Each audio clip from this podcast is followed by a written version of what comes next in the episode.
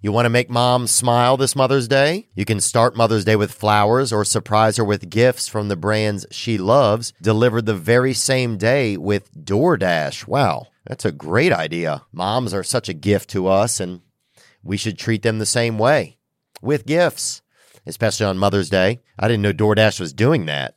That's exceptional. If your mom has a sweet tooth, or if she's a tech enthusiast, beauty connoisseur, if she's outdoorsy, no matter what she's into, you can make her smile with a fruit or flower bouquet, makeup, tech gear, workout wear, and more, all deliverable through DoorDash. Get all your Mother's Day gifts all in one place and get 50% off your next order up to $15 when you spend $15 or more on your next flower, convenience, grocery, or retail order now with code THEO. That's T H E O. Order using DoorDash today. Terms apply. Today's guest is uh, is a man who first had me on a podcast as a human, and he is one half of a member of Fighter and the Kids. He is an actor, an entertainer, and and a knowledgeable man. Uh, today's guest is comedian Bryan Callen. That parking brake and let myself unwind. Shine that light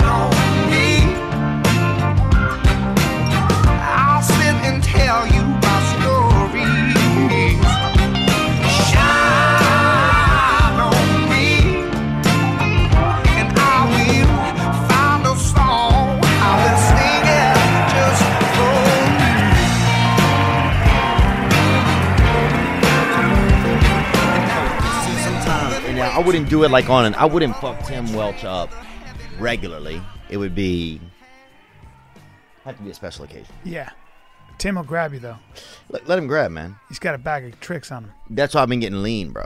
Is that right? Yeah, less to grab, bro. You want to get me? You better get me by an organ. because they can't, because their hands just fall off. It's like trying to grab a dolphin or something. Oh, it's yeah. It's like trying You know to what I mean? grab. Oh yeah, it's Like- like, trying to grab. Uh, like like like it's trying to grab the the top of a cave, like an old cave, or a piece of marble that's been tread upon for many many years. When you go to a it's like trying to grab diarrhea if somebody's on an all oil diet. yeah, that's true. Impossible. sometimes when you go in the um, if you're in like Rome or you're you it, there's a well where people have been getting their water and the Mm-hmm. marble is actually worn away from where people have been leaning. No So way. Yes. So that's when you know. Or steps. You can walk in um, Oh yeah, there's some steps, dude, in the old country. and you and you and it's there's an indent the marble has been worn away from where people have walked. My friend lives in a villa like that. Wow. In in uh Is he in, rich? in Rovereto or Trentino in the north of Italy. Jesus, He used to be rich. I'll sprain my neck even saying that. I know the way they said Rovereto, Trentino. Oh, dude, by the time they're done saying it, I'm freaking nude, huh? um, Are we rolling? yeah, man. Nice. And I'm not saying that I would take Tim Welch. I want to, Well, that's what you said though. but you I'm, said I'll take Tim Welch. look, I think that's exactly what you said. So I'd like to. I, No, Tim I Welch, meant what I that's meant. Sugar Sean O'Malley's coach. Yeah. Now I, I I rolled with him. and When I say rolled with him, we did a little flow grappling, a little light flow grappling. okay on the And ground or on the feet only. Just on the feet and the ground. Feet on the ground. We go feet and ground. We go feet and ground. And then sometimes I go in the air if I'm doing kung fu. And uh, uh, he's a gorilla now. He's a gorilla. That's a different kind of strength. That's a man who hasn't stopped training and fighting forever. Well, he likes to sit. I know he has that. Like a lot of gorilla, you'll see the the the orangutans. They will play in the trees. They'll be milling around. Orangutan. Yeah, orangutan. Means person of the forest. trading a dookie with another one, but you'll see the gorilla's always sitting there, and he just gets into some big beefy. He's like a man orangutan, isn't he? He he really is. Yeah, Because he's a ginger. yeah, yeah. He's one of the rare ranga gingers, He's a ranga ginger. or uh, what do they call them in Australia? They call them uh, gingers. Gangers? I don't think they're Australian. Ginger instead of ginger. If you oh, pronounce a- it ginger, Oh, really? A gengas. Yeah, these gingers. Yeah, he's a, he's a different kind of ginger though. There's a And brown. I'm to not him. saying I will take him. I meant I will take him somewhere if he needs a ride. That's what I meant. Oh. I meant I will Uber All right. for Tim Watch. Look at him though. Wow. No, Tim Tim will Tim will and so will Sean. Sean Sean O'Malley. It's so funny because he fights at 135, and and I'm 170, and obviously, obviously, he'd knock me out right now. It'd You be like, think? yeah, it'd be like, all right, let's go, pop, and then you know, and if God forbid you try to roll with him because he'd do something like get you in an, in an ankle lock or whatever. How oh. do you want to lose? You oh. want to fight Sugar Sean O'Malley? if you and I have to fight Sugar O'Malley, how do you want to lose? The question is, Theo Bryan, how do you want to lose? How do you want to lose? Do you want to, hit, do you want an ankle lock? Do you want to get knocked out? Just just just tell. I think you Sure, got to get him in that hard scarf, baby. That's the only way to go. Well, yeah, you I got. know. I but I know. Look, I there's rumors out there about Sugar Sean's that he he can kick you and play uh Beethoven on your ribs with his toes at the same time. yes, he can. Like there's just the level of speed that he has. Is, Well, he's uh, got he's got an ass on him. See if you can bring up Sugar Sean O'Malley's ass. He's got a tailpiece. Does he? Yeah, he's a thin guy. Wears he likes to wear tight pants as well. He should, and he's got an ass. My girlfriend was like, he's got an ass on him. Really? Yeah, she was. How can you even have an ass at 135? You got to really get to 140 to even have that Well, ass. he walks around probably at 155, 160. That's a good point. You know what I mean? Yeah, I, I hope his uh he has tarsal. He had a tarsal issue, I think. So hopefully his tarsals are. Oh man, tightening I hate up. having a tarsal issue. I don't really. Do we have to look at the ass of this man No, right now? no. I mean, we don't. I, I believe you, but I, I. You know what? I, I, I, I feel like I notice if somebody has an ass, and I don't. And there he is fighting Josh Brolin right there. Yes, he did, and Josh beat him up. oh yeah, I know. I can see that. I had but Josh is from me- a different era. Yeah. he's from like the Mesolithic dog. Well- he's from old school. I had a bunch of stuntmen talking about. They worked on Old Boy, I think it's called that mm-hmm. that remake of that Korean movie. Oh, the Japanese movie. yeah, Korean movie. Well, Come on, we man. know what you're saying. Yeah, you you know what I'm talking about. Yeah. And uh, they all the stuntmen said that guy is very strong. Who Brolin? Yeah, he was he was he's a bull. Like he was able to do a lot of his own stunts. They were they were actually shocked at how strong he was. Oh, I shook his hand before, and it's like you know when you get up to like a, a door and it's locked. Yeah. It's the same type of thing. Yeah. Like oh, you can't Yeah. really do much. I've sh- I, I shook uh, a guy named Rich Incognito's hand. He he plays Yeah, yeah, I think defensive tackle or offensive tackle for yeah. the, He called out that gay, the other gentleman who he got an argument with the gay, the Larry Tunsil or whatever. I think that was gay. Yeah, he got in trouble for bullying, I think, but he's always been a tough guy. Which you should do. I feel like if your job is being this guy, Yeah. Now he's so big though. Like I is that I- Kyle Turley's son, dude? It might. Wait, go to that that picture right there where he's got that Bills hat on, right there. Look at how look at how just thick he is. Oh yeah. Look at how thick he is. Thick, he's a he's a blonde silverback. I couldn't put my he, he I couldn't put my hand. So when I shook his hand, Mm-hmm. my hand didn't reach all the way around his palm. So his Oh. palm is two of mine. It was so weird. And then Did he- it go both hands on his hand like I that? I had to go. Yeah, I had to go. I had to go like this. use one hand as your knuckles and one hand as your hand. I said, "How much did you squat? How much did you squat?" He goes, "Well, I mean, I used to when I was going crazy, you know, probably I don't know, eight oh five. I went. You had to add the five pounds to the eight. yeah, he got. I think he yelled at Tiger Woods' son or whatever, Jonathan Martin. Jonathan Martin. There it is. Um, If you could be a pro athlete at one sport, what would it be? Hmm. Because you played what? Basketball, football. played basketball. You want to bring up the picnic? We got a pick here. Well, when we, we call him Pic, that's his nickname is Picnic. Picnic. When we when we need a JPEG, oh, I got you. you you know Nick was a premature baby. Do you know that? He's a tall kid, so I'm surprised. he got a lot of. You, you probably Well, drank a lot back- of milk as a boy. I did. I do love milk. And Back you- back you- back you- Nick. You come from. I'm Uh, gonna guess. I'm gonna come. I'm gonna guess you come from Scandinavian stock. I actually don't know my family history that well. He was adopted by his grandmother, dude. I think I'm like German Irish. What, look at look at Theo Von. There I am, right there, dog. Wow. Wow. Now you're the only white kid on that team. Well, the other kid behind me was white and black. Okay. So you were you were the minority in that group. Yeah. You keep in touch with any of those guys? A lot of these guys didn't have phones then. Uh, do they have phones now? Some of them. Maybe. One guy was 35 years old, the guy on the top right. he looks like it. yeah. Dude, he would drop his son off at school in the morning and then f- pretend that he wasn't going to school and then come into school. It was crazy. Yeah, he looks he looks like he's got a mortgage, all kinds of issues. Oh, yeah, definitely, man. Damn. Basketball. Funny how skinny we were as kids. Oh, crazy, huh? And then when you're skinny, your uh, adults go, "You're gonna fill out." Yeah. I never filled out. Really? No. What's one of what is one of how do you age gracefully? I know that you've been aging or getting into aging. Yeah, yeah, I've been getting anything. And how do you age gracefully? Do you feel like um Stay productive. Sleep. well physical, let's start with physically. You sleep is the most important. Most people are underslept, Really? but that requires. But then if you're going to talk I'll about fucking sleep, sleep Tim Welch, dude.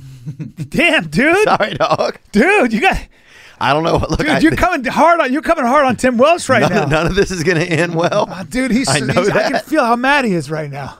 I My know phone's that blowing up. Tim already hears this. I know that none of this is I gotta gonna let me end well. Tim, calm down. Yeah. I'll talk sense into him.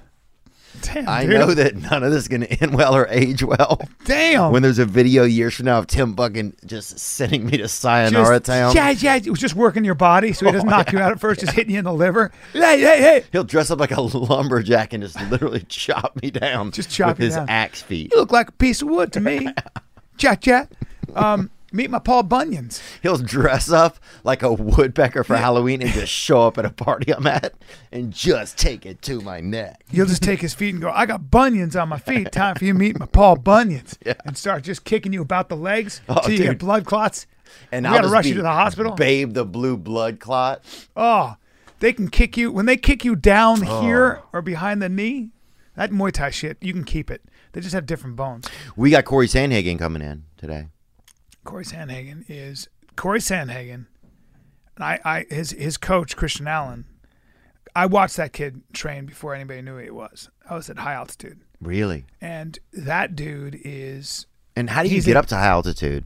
You don't have to have ladders to get into the building or something. no, what is it? no, no. It's just in Denver. You just go to Denver. Oh wow. Yeah, it's Cody uh, Donovan's uh, school, and and Christian Allen, who's a genius, a genius. He's a ninja. Christian Allen's a ninja. Wow. And Christian Allen is that was his protege.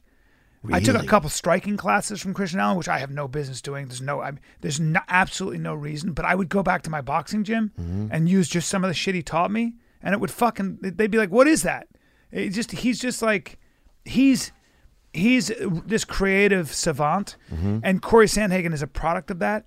And Corey, Corey Sandhagen has been training since he was 16 years old. Wow. I don't see anyone in the 35 pound division. I mean, I, all due respect to everybody there, because that's a stacked division. But anybody who fights Sandhagen, if I had to put my money on the future champion, I got to be honest, it's Sandhagen. Well, he looks he, the the thing when you're watching him. Also, he looks like he has another 200 fights in him. Well, he does. Like he just, does. I think at that weight too, those guys just don't wear down as as quickly. he doesn't take a lot of punishment. Number one. yeah, and he's just on the move so much. and he's also 5'11", 5'10", 11. So he's like my height. I'm 6'4", but he's but I slouch. And when I slouch, but he's tall and he gets down to 35. And so he's doing shit. It's this new shit. You know, I was talking to uh, Malik, who grew up boxing on a high Larry. Malik? No, Malik B. Oh, oh And- yeah, sorry. And Larry Malik. he keeps changing his name, dude. It's Malik. Malik. You know what I'm saying? Yeah. That's the weirdest thing. Sometimes you meet a black guy who doesn't know how to pronounce his or name. it's and Malik. like, yeah, Malik. dude. Could be It's Malik. like, it's Malik. Malik. Malik. I call him Malik. I don't know. I like I like the soft A. I like look and look honestly, seasonally, I will change up how I do the vowels in his name. I will also call him Malak. Malak is good. You know, Malak. if it's an Egyptian holiday, I'll fucking go full Malak on him. Malik. You know what Malik means in Arabic? Uh uh King. no way. Yeah. He is kind of a king, man. Yeah. Um, But he was telling me how boxing has changed.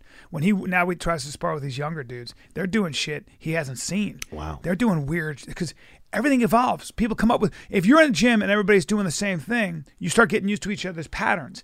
Then somebody comes along with somebody innovates something different. Yeah. Somebody goes, I'm gonna I'm gonna come in with a, a lead uppercut. like, You know, and then a hook, and you're like, well, but that's not supposed to be. That's not what happens. But he's a he's an unbelievable boxer, man. Malik Bazo. Oh, dude, you- try try boxing with that guy. I'm not fighting that guy. He'll sleep you. I'm not gonna fight him. No, but wait, we were talking about And yeah, we were talking about oh sleep. A great so the aging fighter gracefully. has more. The fighter and the kids has more fighters on it now. yeah, yeah, So it's interesting because the only kids on there is Chappelle and Brendan, Mm-hmm. yeah. and then it's you and Mala, my Mal, Michael. Michael. Mal. Michael. What's that? What season is it? You know? No, but you asked me how I age gracefully. Yeah, let's get back into that, man. So first, I want to know physically, how do you age gracefully? First of all, I think you have to sleep is everything. Okay. So, but the problem with that is that people go, I don't sleep well. Well, are you eating a lot before you go to bed? What kind of food are you eating? Are you on any kind of like stimulants? Now, what if you have a couple Godiva chocolates? It depends, but as you get older, you're going to have more and more of a problem. Hmm. As you get older, you you could. When I was younger, I could drink a bottle of wine, red wine, no problem. I Really? had energy. I had energy. Wow, what was it in? Was it in like one of those? Can you bring up a cask of red wine, please? I just want to know. I drank what, it from a cask. Did you? Actually, actually, you drink it from a from a from a leather bladder, from, a, from what a I was- yeah. flask, from an old school flask. I've heard stories of. uh Yeah, if, can we get an image of a cask of red wine? Yeah, that's Mm. a cask. I think it's a wine cask. See that? You know what I was looking for more. I was looking more for the an old timey old. A cask is what you you transport it in, maybe, or just you store it in, or you you age it in. But but uh, a flask, you use a, a leather a leather flask. You know, I'm thinking, yeah, more like that bladder, that more like that that would probably change the taste of the wine. You see, you understand. So you need what you need is you need a glass bottle. You age it under preferably 55 But 55 what degrees. bitch wants to pull out a glass bottle with his buddies? You guys are all on a mountainside That's the relaxing. Yeah. The women are, wa- uh, you know, if they want to do it, are doing washing down by the creek. or collecting berries or Yes. if it's a traditional if it's a traditional hike they're gathering and you guys are hunting right. i mean i, I Right. Everybody's be- playing there. everybody's doing, helping out. and there's a room for the other person there are other genders that might be represented there who Yeah. might do both right. Right or who might choose Right. To do, yeah. Maybe one day the biggest hunter's like, oh, I'm going to go hunt berries. You know, and That's people are right. like, whoa, whoa, whoa, down. That's right. Calm down, Malat. yeah we need you back up here, dog. Um, yeah but you so, sleep okay. is So sleep. water and then um i think i actually believe in Now, do you do water Not- before you go to sleep? Sometimes, but I I think more importantly is in the morning. And then what I think is important is not eating too much, never overloading your system, never. So if you, I do think uh, intermittent fasting is a really good idea. Wow. And I think eating simply and not overloading your body, you can feel it. Dude, I've done I haven't done intermittent fasting, but I've had mittens on before, and it's so hard to fucking eat with mittens on. And that's the same goddamn thing. Yeah. How are you supposed to butter your toast with mittens? Oh, You dude, know it's almost impossible. It's impossible. And then you're spitting out whoop, wool. Oh, yeah. Damn it. And it's like, at least they're wool though. And why do you wear wool when you, why do you wear wool when you're hunting? Because you are trying to attract animals. No. Because you need. Why would you wear wool instead of cotton? I would wear wool instead of cotton because wool is warmer Well, it is, especially when when it is nighttime when it gets wet. when it gets wet. Yeah, So wool gets wet better. yeah. If you cotton kills, you, you if you get wet in cotton, you're gonna die. If you get wet in wool, wool will actually keep you warm. It's it acts like almost like an insulating, like a like a, it's almost like a uh, wetsuit. So you'll stay alive longer in wool. You don't want to be wet, period. But wool, wool. So that's why your first two layers when you go hunting or in the wilderness is always wool. You don't. Uh, you can use polyester, maybe, but you want wool. I don't want to do. I want to do. If I'm going outside, I like to have on wool socks. I, actually, if I'm on a long distance flight, I'll even wear wool socks. Yeah. That's where I'm at age wise. I got all kinds of things about. I'm terrified of the cold. I'm afraid Really? of the cold. Cold makes me a coward. So I always have warm shit in my car, including fire ma- making material. Oh yeah. You know what I'm saying? So does that? So I, I guess I do, but not really. I mean, if I can, you know, you live in Venice, so I it's kind of know. like in case Venice goes there's enough the, homeless but- dudes making fires. I know, but in case it goes to the wolves, maybe the vegetation. Oh, for sure. Ve- there's a virus and vegetation gets crazy, and now we're in this tropical jungle because of global warming, and now I got to make a fire. Here's a question right here, man, from Peter Peter Ian's son. Hey, Peter, take your hood off. yeah. yeah. Damn, kid. What's up, Bryan? What's up, Theo? Coming here from Los Angeles. Uh, I ran into Bryan about two years ago in Venice. Was too much of a bitch to say what's up. My biggest regret in life, pretty much. But uh, speaking of Venice, I didn't see you. I would have said maybe yeah, uh, hi. Bryan, you can talk about No, he said he was a bitch for not saying hi to you. Oh, okay. But I respect the fact you thought he called that you were the bitch. No, I always say hi. I'm always super nice. gym vibes. Uh, a lot of homosexuality there. Um, Amen, brother. a lot of people touching people in odd places. Yeah. Uh, you have any experience with that? Maybe some tips on how to uh, navigate the waters and just get your workout in. A true alpha like Brian would know. Uh, thanks. And he, he was talking about specifically the Venice Golds. Yeah. Well, I'm very, very appreciative of that question because I was working out in the Golds in Hollywood when I was a young man, and I was cute. When I was a young man, I knew I was getting older because gay men stopped looking at me. Oh, you understand? Now, when I was younger, They just give you money at that point. yeah, when I was younger, I was skinny, and I but I had a, a pretty face. I had a pretty, I had a Mm. delicate nose, and so, uh, uh, my my jaw was well defined, and I. Oh, had- damn. you know Write what I this mean? down, man. and my, I had heavy eyelids. I had not not heavy eyelids, but I you could see the. I just Oh yeah, you could see the meat. even though I eye. just had my lids, it doesn't work, you know. So I had I, I look I was cute, and uh, I was doing I was doing these. I never liked lifting weights. I just like whatever. But I'm there and I'm doing I'm doing Well, everything those wrong. are unique too. Those are those kind of like I'm a kangaroo. Look at me. You know, yeah, those are it's those for your weird. triceps. I never could do. I hated working out where I was just doing curls. I was like, I, I can't do it. I want to do something with like where I'm. I feel like I'm I'm becoming more athletic, not Yeah. not not looking like a bodybuilder. right. So I'm doing this stupid bodybuilding thing, and a guy gets behind me. Oh, He gets behind me and goes, doing it wrong. Hmm. a white guy. Yep. Ugh. He goes, You're doing it wrong. What's up? And he goes, Get your butt in there. And he kicks my knees and he and he grabs my elbows. And I'm like, I don't know what the fuck is going on here, man. Oh, so Oh. and we just went with it. we dated for like three years. And Oh, I know. And then I was like, I'm straight. And I ran out. I was like, I can't do this anymore. But it, you get confused. You Oh, know what I yeah. mean? No, I know what I'm know, saying, yeah. the answer to that question is you're going to, sometimes you can get like, what the fuck? And you're living with each other. You have two small dogs. You have a vegetable garden. Yeah. you're like, I'm not gay. But it, Yeah. it can take a while. It can take a while 'cause it's comfortable. They can, they, it can get comfortable when you're shacked up with a They man. lull you in with the wind chime. You go to their house and there's wind oh, chimes. Oh, yeah. And some of the wind chimes, it's other young men screaming for help when the wind hits the pipe. help me. We need to get out of here. I've been attracted to, um, there's a guy There's no way yesterday. out of here. That's crazy, bro. I'm like, where do you get that wind chime, dude?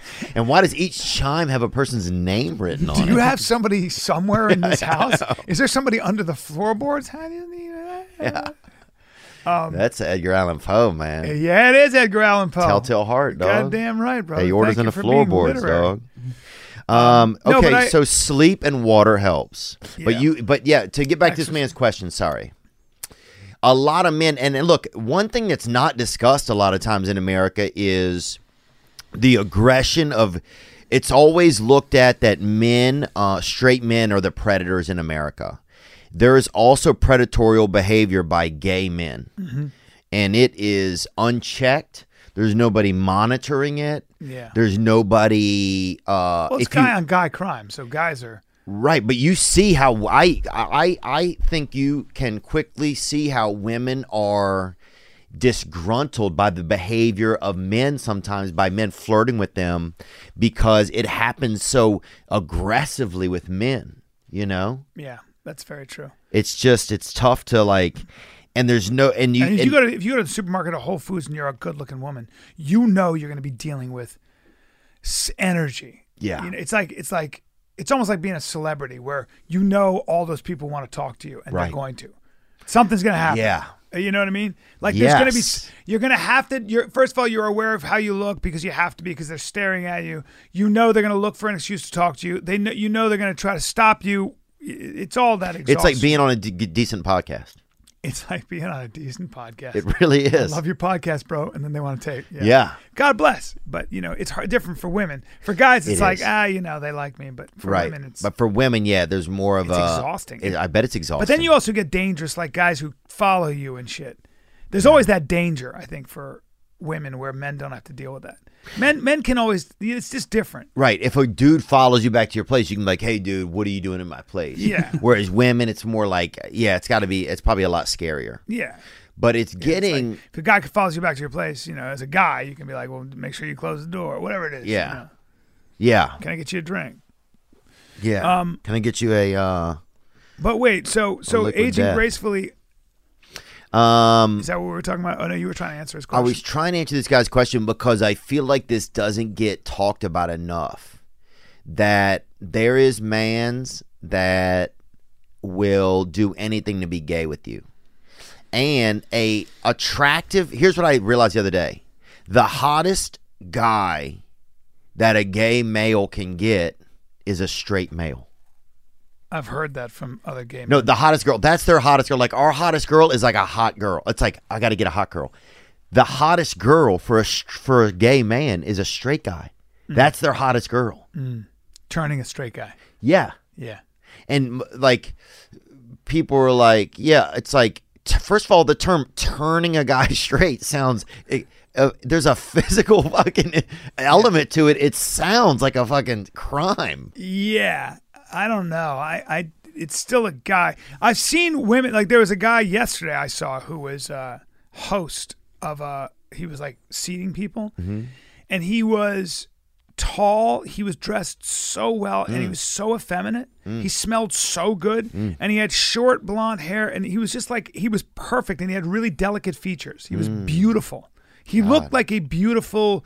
He was so androgynous Like a little yeah, like a and he was mm. super nice and he had a kind of a very non-threatening voice and you and I was looking at him and I was like I'm definitely I'm drawn to this this this might be a man but he's got so much feminine mm-hmm. energy.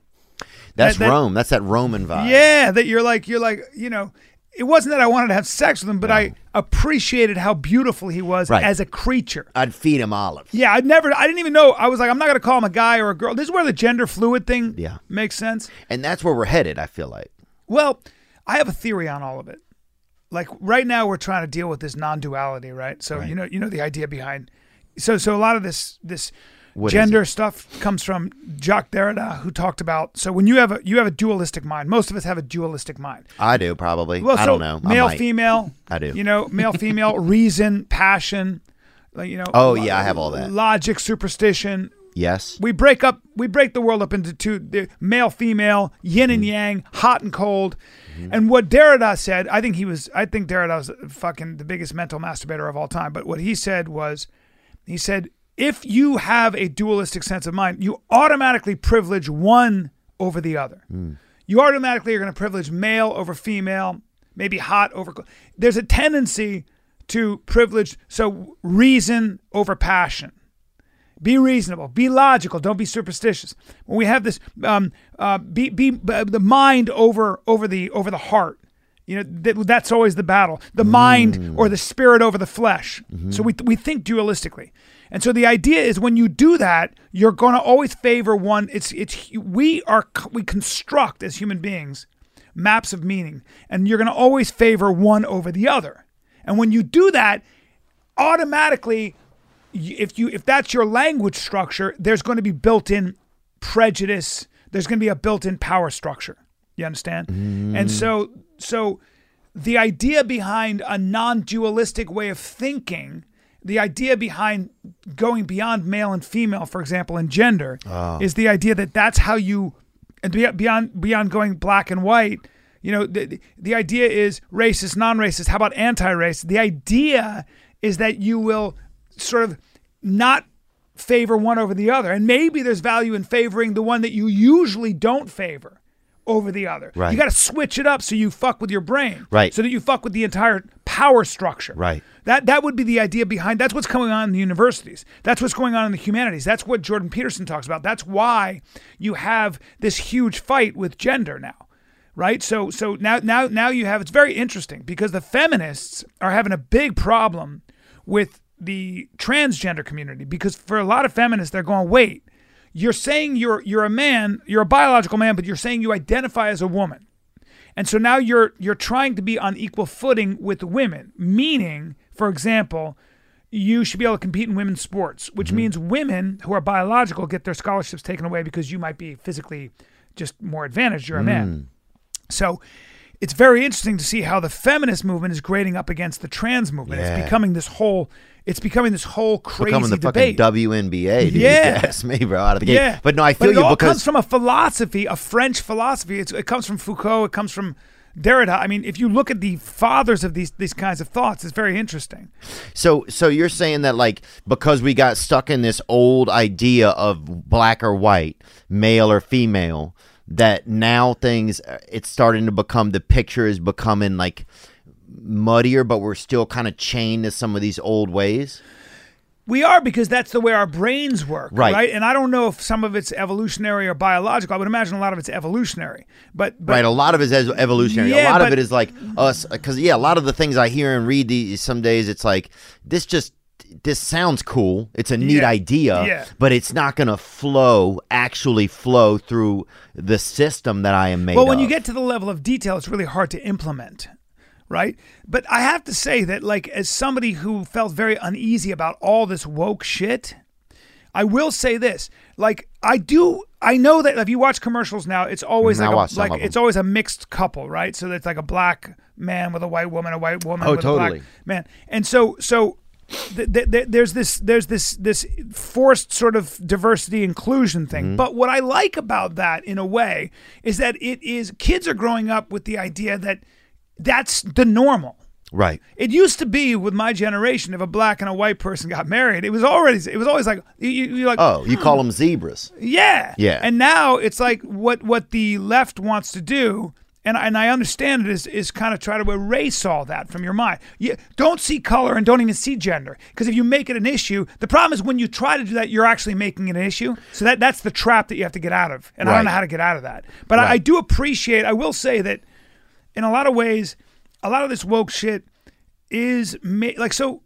If you're trans, if you're a child and you do f- have have this gender thing going on, like you're a mm. man but you feel like a woman, I really do believe that's a biological thing. I do believe that there are some people that just are born that way. They're born Oh, into a male body. Yeah, they're It born into a male body, but they feel like a woman. There's so many people, dude. I used to do it when that Shania Twain song would come on. If I'm real honest with you, I would be honest. I would close my door and do the damn. Well, we all have foot on the floor. We all, you know, there's it's all a spectrum. Some people are more feminine, more masculine. Right. And we certainly get caged into what is expected. There's a lot of conditioning in the world for sure. Like, this is the way I'm supposed to be. And so, yeah, I think it's, uh, Well, tech, it's a, there's a lot, it's a, it's a lot to, p- to piece apart. it is because, but I think that what, but what I think is technology and gene editing and and meshing with computers. If you read the singularity is near, you know, human beings are going to start being able to not only control their own biology, their own evolution, mm-hmm. but they might be able to control even their own. I don't know if it's sex, but but the idea of transforming into what you actually want to be mm. through gene editing as an adult is not far. It, it's not far fetched. It But- just isn't. You will be able to eventually. Right now, the, the process of turning into a woman is crude. Right. It's hard. It's it, it requires a great deal of, of surgery and things like that. Stirrups. I, all that stuff. I think eventually what's going to happen is when we have the technology. You think to it'd be adjust your genes in real time? Yes, to genetically, you know, you will be able to genetically morph into the female, the biological f- version of yourself as a female. And that's not that's not at all unscientific. Now, now we are already going to be how would we talk about gender now? So a lot of this is almost like this I always try to look at these big trends as as evolutionarily. It's like it's just there's an evolution to it. There is. Right. Well, sometimes it's it's hard to like with with media and like them pushing people certain ways. It's hard to sometimes know what is like just where things are going and what is like okay lead the people trying to lead you over there for like commercial value. You know. Well, like that's a hard thing to notice sometimes. But yeah, I think as like I can't imagine if you could press a button or take a tonic or something and over like a week period you'd be like yeah i'm fucking yeah i'm doing drywall right now Yeah. but in a week i'm gonna be a fucking at least an aide in florida you know a female aide And you would know be. what i'm saying And that's you would be. crazy You would be. and then you see your buddies down there who's doing drywall. He's down there because he got a different job. He got relocated. Well- and you guys just see each other in an elevator. And yeah, you're like, holy shit. but that's shit, already man." happened. But now it requires a great deal of surgery. Right. It's very rudimentary, Yes. they call it. Yeah, it's it's physical and rudimentary and I mean, it's a real hacksaw Jim Duggan in there. I mean, you basically yeah. look, and then here you go, right here. Now this this guy, This this is Gabrielle Ludwig. It recently went viral. People try to say this is just happening. Uh, she's playing for Santa Clara Com- uh, Community College, but it was actually from 2012. But she was a former Navy SEAL. Oh And- come on. Yeah. Really? Yeah, Yep. the USA Today profiled her struggles of being on this team, but the, again, back in But, but she's, a 2012. she's already a, f- a s- a one percenter when it comes to men biologically. Right. She's physically. six three or six four. Eight. Six eight. and she was a seal. Six eight is too tall for a seal, I think. Right. And so there's these other girls Covered like in naval tattoos. so, yeah. She first of all, she could Ex Navy soldier, not SEAL. Sorry. Yeah. sorry. And Professor or S- Senator, not Senator, um, Admiral Ludwig could easily be some of these women's fathers. Okay, easily. How old is is, is Uh, at 50. The, at the time, she was 50. Fifty. When she died, dude, she fucking got her dime on and fucking balled out. what is going on here? Like I to me, I, Look, I've long said white men should be allowed to play in the WNBA. I've long, and as have I, but that's not a white man. That's a white woman, Theo. Right, now to it get is. Platformed. but see, but, but here's what's here. I think also a lot of our like the structure we know so far, like all the rule books are male based and female based. Like there's a lot of people that don't want to like. You get stuck in the patterns and of what was of what the way things have been. It's hard to be like, okay, now we're gonna just change it up, you know. Well, but, also- and change takes time too. I'm not against it. It's just like, Yeah, but wait a minute. The, the, the, if you're a mother uh huh. and you've dedicated your whole life to getting your daughter to practice Yep. and to get a scholarship because you don't have the money, you need the money, Mm-hmm. and your daughter's really gifted at tennis or she's really gifted at wrestling or she's really gifted Or at singing like Selena. Well, no, singing is not a good example. I'm talking about a sport. She's Okay. she's she's she's So a body sport, not a yeah, throat she's got a scholarship to basketball or track. Okay. And a man, a biological man, says, "I'm now a woman. I'm not going to get any. I'm not even going to get any estrogen. Mm-hmm. I'm just a woman. I identify as a woman." And goes and uh, decides to compete and takes that scholarship away from your daughter.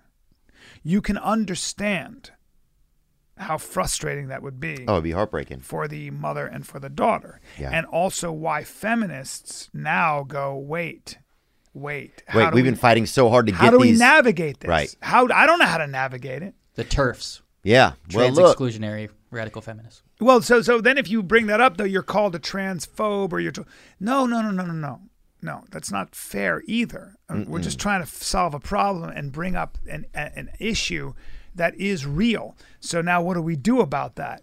Like what what do you do about that shit? I, You- I don't want somebody who feels different or feels like they're a woman or a, or vice versa, but they were born another sex. Yeah. I don't want them being excluded. Right. But at the same time, you know, They can't be cheating and just putting a Kamara on every frickin' well, ch- you know, chick at, at 105. That's what's yeah, that but that's kind of what's that's the dilemma.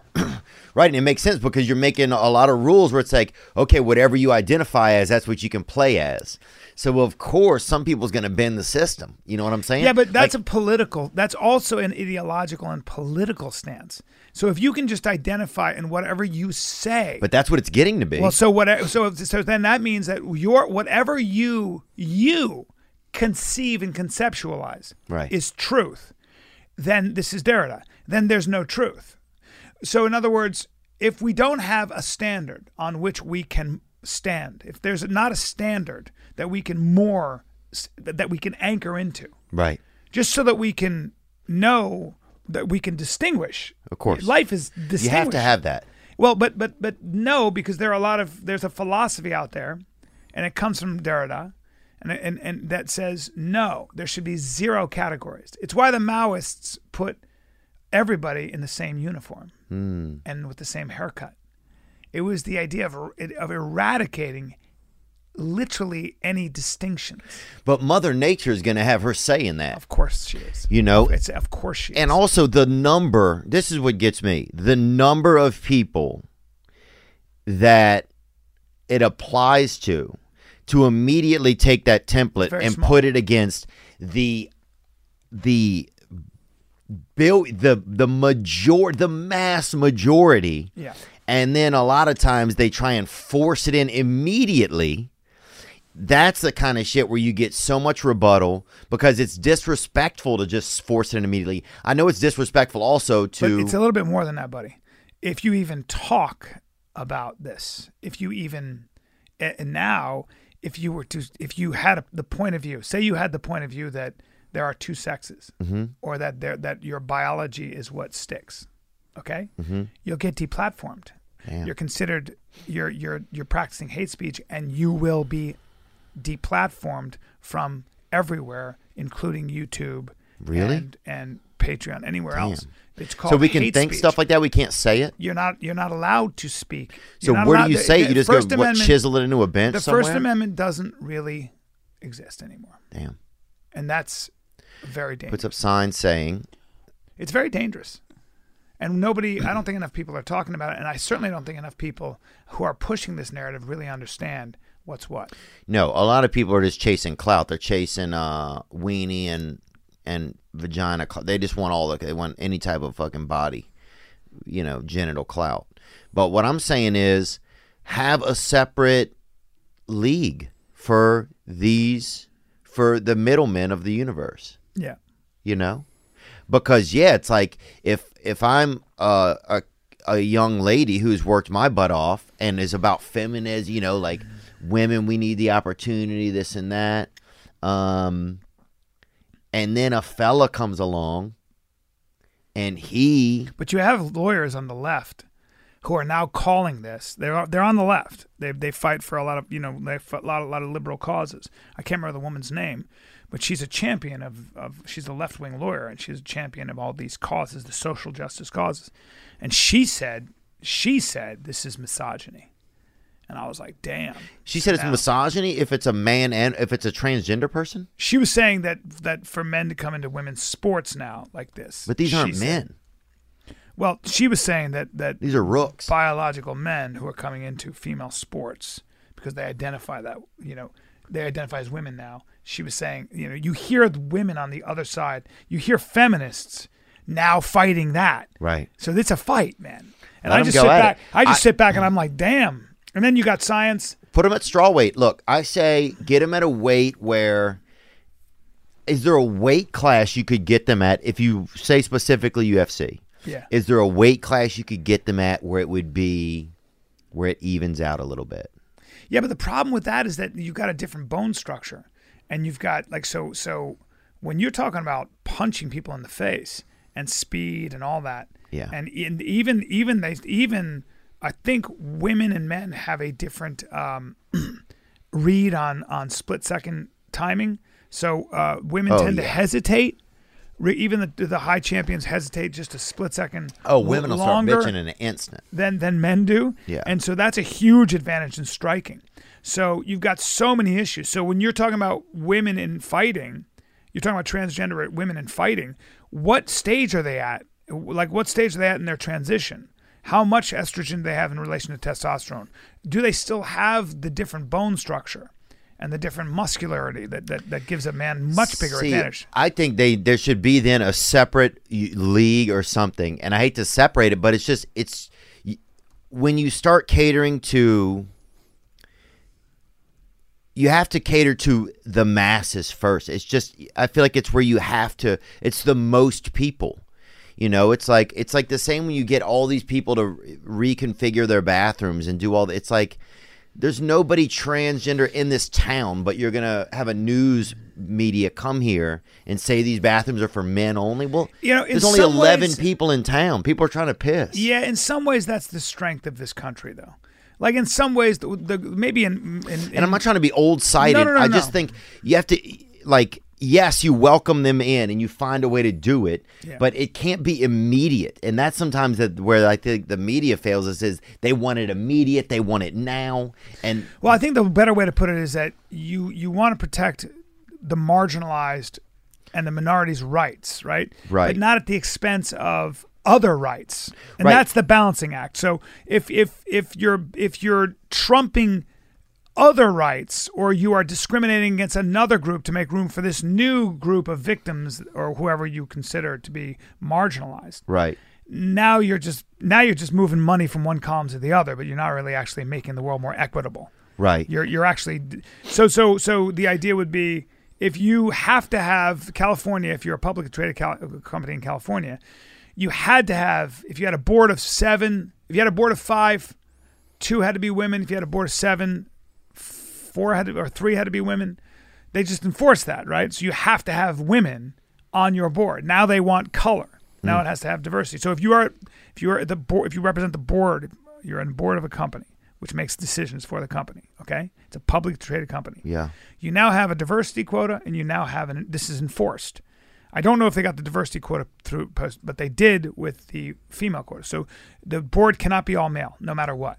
So if you have, so so the idea is, if you're really qualified for the job, but you happen to have balls, you know, and a dick, or whatever, or a certain mm-hmm. chromosome, you are excluded. You can't. Damn. You got to take a back seat. So now, now you're discriminating against men for having, for having Right, for their well, biology, and right. now you have to have a conversation about biology. And if you're going to have, if you're going to enforce biological women are allowed, have must be on the boards. Well, now what about, what about gender fluid people?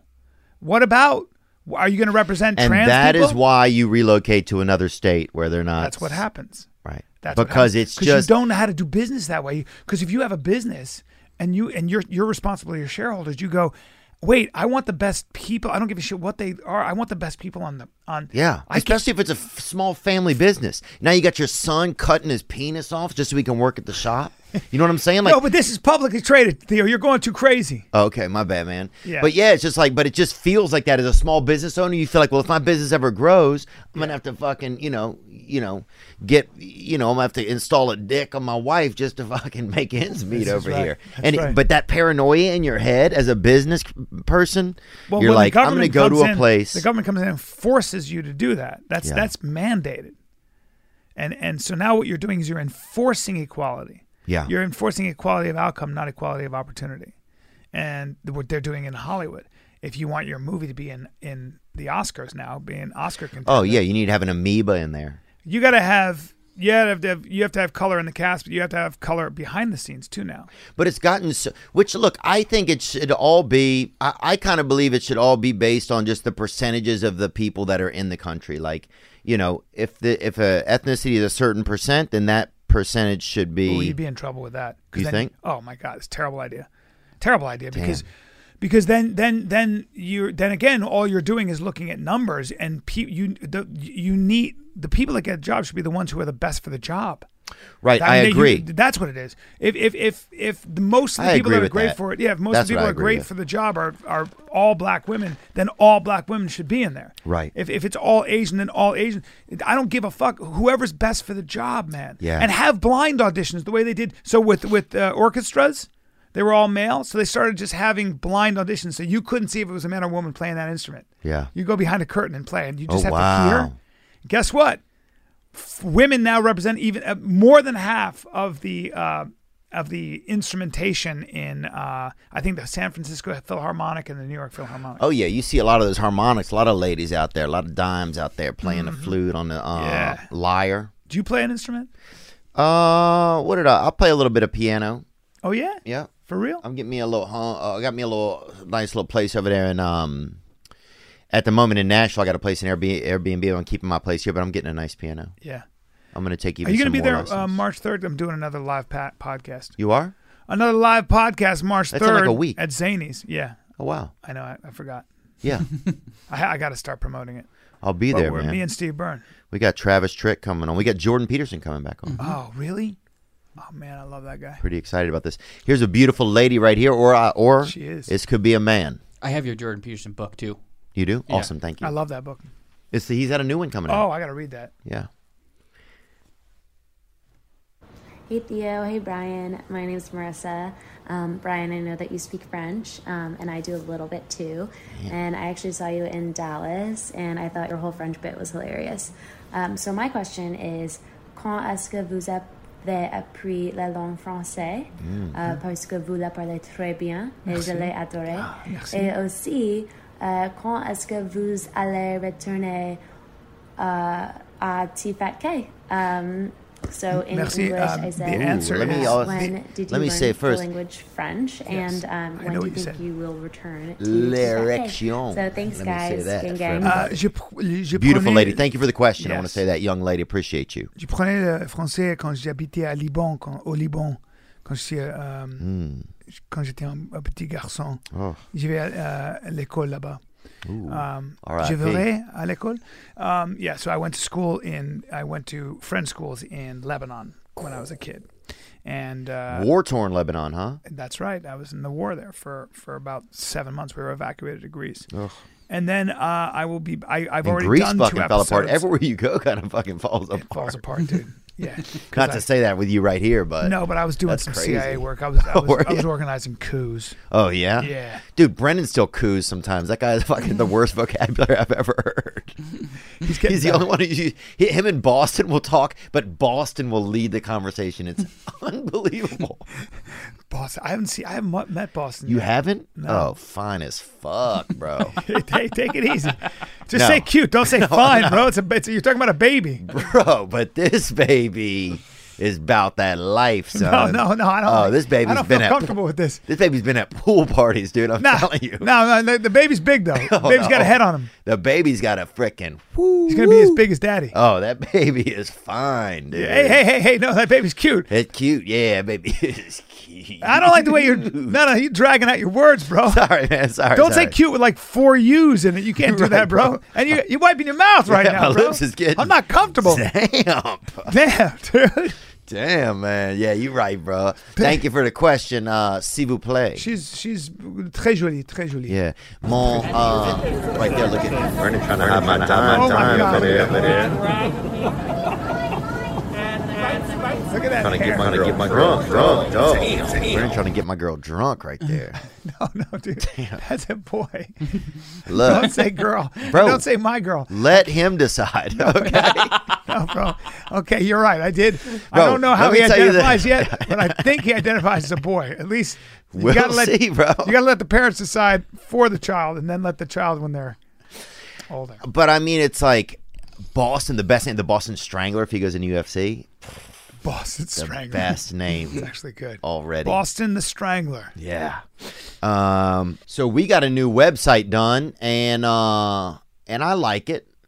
I love it. You do? Yeah, super functional. Yeah, it's that's it. That's it. It's functional and it's reliable in the sense that if we need help with it, this company is right there to do it, and this company is called Modiphy. Um, what did they do that's different than the old one? They just added basically all the functions we were looking for to fit our podcast. We can upload video questions, songs, voicemails, and it's all in one spot and it's specific features we asked for. So maybe if you have a different company, they can put features you need for you. Right. So if you have a company, if you have a design, a plan, something, you need a website, you need some real estate on the web. Well, the group that can help out is called Modiphy. That's right, Modiphy. M O D I P H Y dot com slash Theo. And they are basically offering the last website you will ever need. There's no cost to build, no contract, unlimited updates, unlimited supports, custom design, easy editing tools, future redesigns, all for just how much, Nick? I'm actually not sure because I don't have the copy in front of me. $249 a month. Unbelievable. Imagine how much fun you can have with a website that's constantly going to be updated. $249 a month. They did our website, theovon.com. They did a great job, and we know it's in reliable hands. Look, you got to have real estate, and you got to have it on the web, and that's where your business needs to be. Modiphy.com slash Theo, M O D I P H Y dot com slash Theo for the last website you'll ever need. All right. Dude, we got to get you a hood hat, man. Do you got any La Crosse, Wisconsin? Any Wisconsin at all? I mean, I think there's like a. Is there a DeKalb, Dubuque? What is there? La La. What am I thinking of in Wisconsin? Uh, La- Le, Leclerc? No, Le, La Crosse? no. There's some other place. Uh, Fond du Lac? Ooh, Fond du Lac sounds illegal. um, I wouldn't want to be a child growing up there. but anyway, uh, Hood Hat is a company that basically you can go to their website and you can customize a beautiful merino will wool cap that will take that will kind of take your head to the next level. You can pick out um, colors that kind of fit your vibe, fit your hood, basically. So you would do where La Crosse. Lacrosse, if they had one, I'd I'd rep some of the bigger cities. Uh, MKE, a Milwaukee hat, Okay. What about your neighborhood? What neighborhood do you grow up in in La Crosse? the South Side. I don't know. They didn't really go. have. so you might go South Side La Crosse. Where I'm from, I might go. Uh, let me think, McGee Street, um, or I might just do Covington, Louisiana, or I might do Mandeville. It can it, it can depend, you know, like, but you can customize it to fit your hood. You know, like, why make a hat that's just general Los Angeles or uh, Russia? Get something that's very specific. Hood Hat helps you do it. Just go to hoodhat.com and use code THEO 20 for 20% off at checkout. Go to hoodhat.com, use code THEO20 for 20% off at checkout. It's the essence of your neighborhood, the essence of your culture. Fine tune it, get specific. Your street, your block, your hood, wherever you're from, your stoop, your valley, your holler, whatever it is. Hand down, hands down, the best snapbacks made from the finest merino wool right here in the USA. Hoodhat.com, code Theo20 for 20% off. And now back to the episode. Thanks, Nick. You're welcome. Thank you. Yeah, man, it's uh I guess you're right because now the whole- the whole discussion has come back to full circle, where it's like the original argument is now butting up with it's just going to become a spiral. That's it's a never ending. So But how we do figured out in the West, we figured out a way around this stuff. I mean, I'm not saying the West didn't have its share of all kinds of prejudice and all that, but the West has done a really, at least the West is the first country to talk about it and tackle it head on. Yeah. And and and respect the rights without killing, killing people. It's a good and point. So so the, you know so so but, but the West the idea the idea I'm not saying we've implemented it very well but much better than any other country. The idea is you treat people as an individual. Mm-hmm. If you, because because if you start categorizing people, you'll never run out of categories. Yeah. I mean, if you want to include men and women on the board, and that's mandated, what about what about people under four feet tall? What about dwarves? What about dwarves? What about um, what about people who have who are deaf? Wh- wh- Where are we? Oh, we need the deaf, this? man. Where are we going to stop this? What about the blind? You you you are going to. Uh, what about trans? Are are, are you going to have? Are you going to have to have uh, represent every category? You would never run out of categories. Let which 'em is keep why going, you treat people as individuals and Right. you have a meritocracy. It's the only way at the level of detail to run a society. You can't do it any other way. Yeah. And and when you and also I don't mind if you have a company and you don't even ask people up. I don't think you should ask people their sexual orientation or any of that because obviously, Yeah, who cares? Well, obviously you don't want to give somebody a reason to discriminate. So don't make Right. anything. Right. Yeah, that's the thing. It's like by not. Yeah, it's like everything has just become such a thing. It's imp- it starts to feel impossible to even communicate. and the tough part is that you know I say a lot of times that tech tech is the new fossil fuel. You know, it's like bandwidth is the new oil. It's like We're all slaves. yeah, and it's like slaves. We've And it's monopolies, man. They're Oh, it's insane. It's absolutely insane. But I wish that someone would come out with an app, and but the problem is they wouldn't be able to platform it now. That would tell you which companies support which what their beliefs are. That way, you could start to have dual company. You know, com- people that aren't as yeah, you can start to have a, a competition where then it's going to be like, okay, yeah, I'm like, I might have some of these beliefs, but I also have some of these beliefs. I want to support a company that has more beliefs like I have, you know? Yeah. Um, Well, uh, but then I, I just feel like you, I don't know, then it would start to affect the company's pocketbooks, and then you wouldn't see so many companies, I feel like, be so outspoken Well, I'm- I'm threat- worried- like, make their employees feel like they have to vote a certain way or this type yeah, of thing. Yeah. Like I worry about. I, I wish there were more options for, and there are becoming more and more options for technology. Yeah. there are. There is technology that's that's coming out where you won't be as as reliant on all the massive companies. At least I'm hopeful. I don't think that's good for anyone, but I am concerned and I am sympathetic to big tech's worry about misinformation, malinformation, and disinformation. That's very dangerous. But You- that's you- always been out there. Like, oh, you could always listen to an idiot. I know, but say say you have a platform. Say you say you're Facebook, okay, and and, you you you have a technology that you've invented, mm-hmm. okay, and everybody's on Facebook, and all of a sudden the government of a country, mm-hmm. because it's worldwide, the government of that country says they start planting stories on Facebook that you know are categorically false, that are demonizing a minority um, political group. Mm-hmm. Because they might be the Uyghurs, they might be the Rohingya, they might be whatever in certain countries. Yeah. And you go and you start talking about how how they they kill children or they you do whatever to rouse up the majority in your country's ire to rouse up their anger mm-hmm. and you just start planting fake stories and you get more and more people more and more outraged about this CNN. whatever it might be. And now you have now you have a vigil, vigilante mob of five thousand Right. that have all been talking on Facebook, mm-hmm. and they decide let's go kill these Rohingya, Right. these Uyghurs, these uh, these trans people, these these Republicans or these Democrats over here, or these liberals or these conservatives over here Right. history is full of that. I mean, the czar in Russia, when the economy and shit was going bad, he would say, you know what? Let's blame the Jews. Let's go. Hey, hey, hey, all you guys, it's the Jews that are doing this.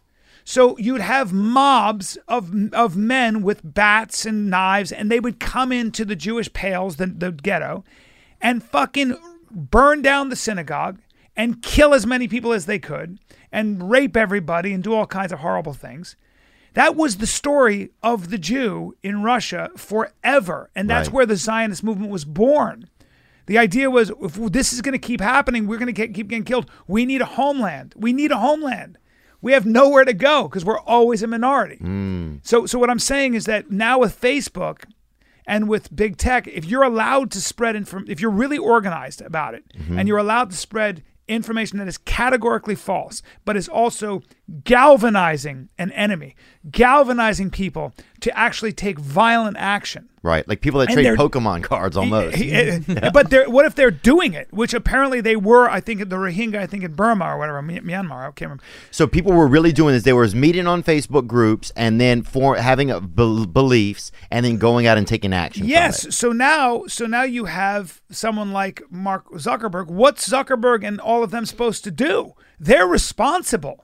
They're looking at the moral responsibility. They're looking at the. They're looking at all the responsibility. They're looking at the financial. I mean, the, the legal responsibility. But it's also just a moral thing. But and also- it's a problem because they don't know how to deal with that. I wouldn't know how to deal with that. How the fuck do you deal with that? So now you got to get really, really kind of. uh you've got to get really draconian about it. Now you got to be like, look, if you guys are going to start talking about uh, masks that aren't not being effective, or you're going to start talking about how va- vaccines are not effective, which by the way they are effective. If you're going to start talking about that, and you're going to start spreading all these like documentaries that don't have any basis in science, I'm just using it as an example. I guarantee I'll get a lot of shit just for saying that. But but if you keep doing that, right?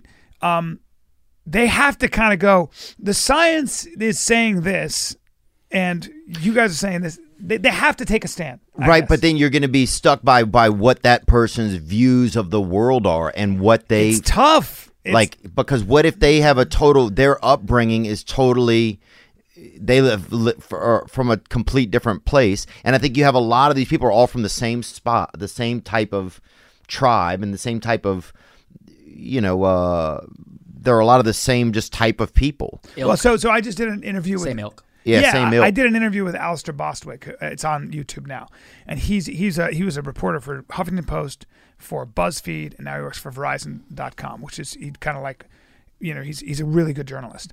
He just did a crazy video on on Woody Allen and how one sided that piece was on on Woody Allen. I mean, hmm. he's basically defending Woody Allen, but you know, just a liberal guy.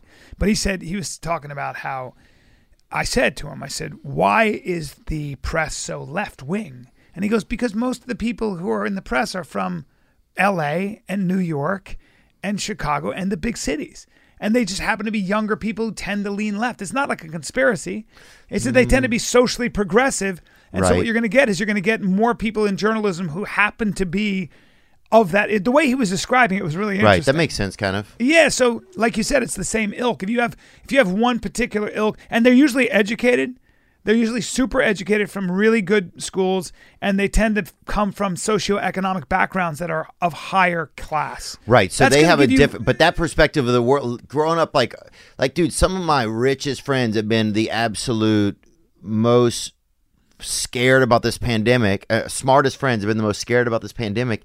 That it's just ridiculous, you know. Yes, like exactly. so, I think there's a level there too where it's just so overkill and so out of touch with what like a regular working day to day man and woman couple Yes. that wants to have a traditional kind of lifestyle. Yes. and then everything is this but then you have a lot of those types of people who are far left who end up being 40 year old women who are lonely who have no fucking children and who are trying to like get, you know fly down to barbados to jumpstart their wombs somehow on some um, fabled machine or something you know or wandering around their house and dyeing their hair fucking 75 colors and Yeah. fucking sawing their tits off for magic or whatever like it just gets so then you have a lot you have a lot of people who are just unspoken for and who feel unspoken for even just to ask questions and then that's where it gets really really spooky Well, you know, you ever heard the expression "weird"? So, so because i'm not like some right-wing trumper No. but also i'm a person who believes i should be able to talk about stuff and ask questions and not feel weird if i want to for also say stuff and get something wrong I agree. like how else do you even I agree. be a comedian the whole But just so scary that you're even having to be careful. Like we are both very careful right now on a podcast about what we're saying and how we're talking. That never used Well, to be. I have to be careful because I don't know what I'm saying a lot of times too. So my brain is very careful because it doesn't know what I'm talking about a lot of times. But they, like you said, you're allowed to be. You're allowed to get it wrong. right, but so now you have a uh, you have a society people that feel like they're not allowed to get anything, at least to trial and error. That's right. You have a ton of people that feel that way. Yeah. How does that feel to some? I mean, it's just that's debilitating. That's debilitating it's- it to is- people. It is debilitating. It's awful. It's awful. I mean, that, it's funny because when they did any experiment they ever did, right? So if you think about like um, anything you know, Frankenstein. well, no, any, that would be one. Frankenstein is a good But example. But the man tried it on his brother. Look at Louis Van Gogh. Look at. Uh, Do you know what you know what? Frankenstein symbolized? The idea that machines were taking over. Machines were now taking over humanity. Wow. And we're having the same talk a hundred years later about how machines are going to take over and and make man obsolete. That was something that that Mary Shelley, who wrote that book, was that was the thesis of that book. Like when man meshes with machine, we'll lose our humanity. It's kind of fucking you know, cyclical. But most of the, most of the studies on economics, on social behavior, on social that we all talk about, whatever it might be. Like you know, when you say things like, uh, "Well, most people, you know, most people tend to be more emotional about this." It, it was all done on what they call the acronym is weird: Western, um, industrialized, educated, rich, developed uh, people from those countries, from westernized, educated, industrialized, rich, developed countries.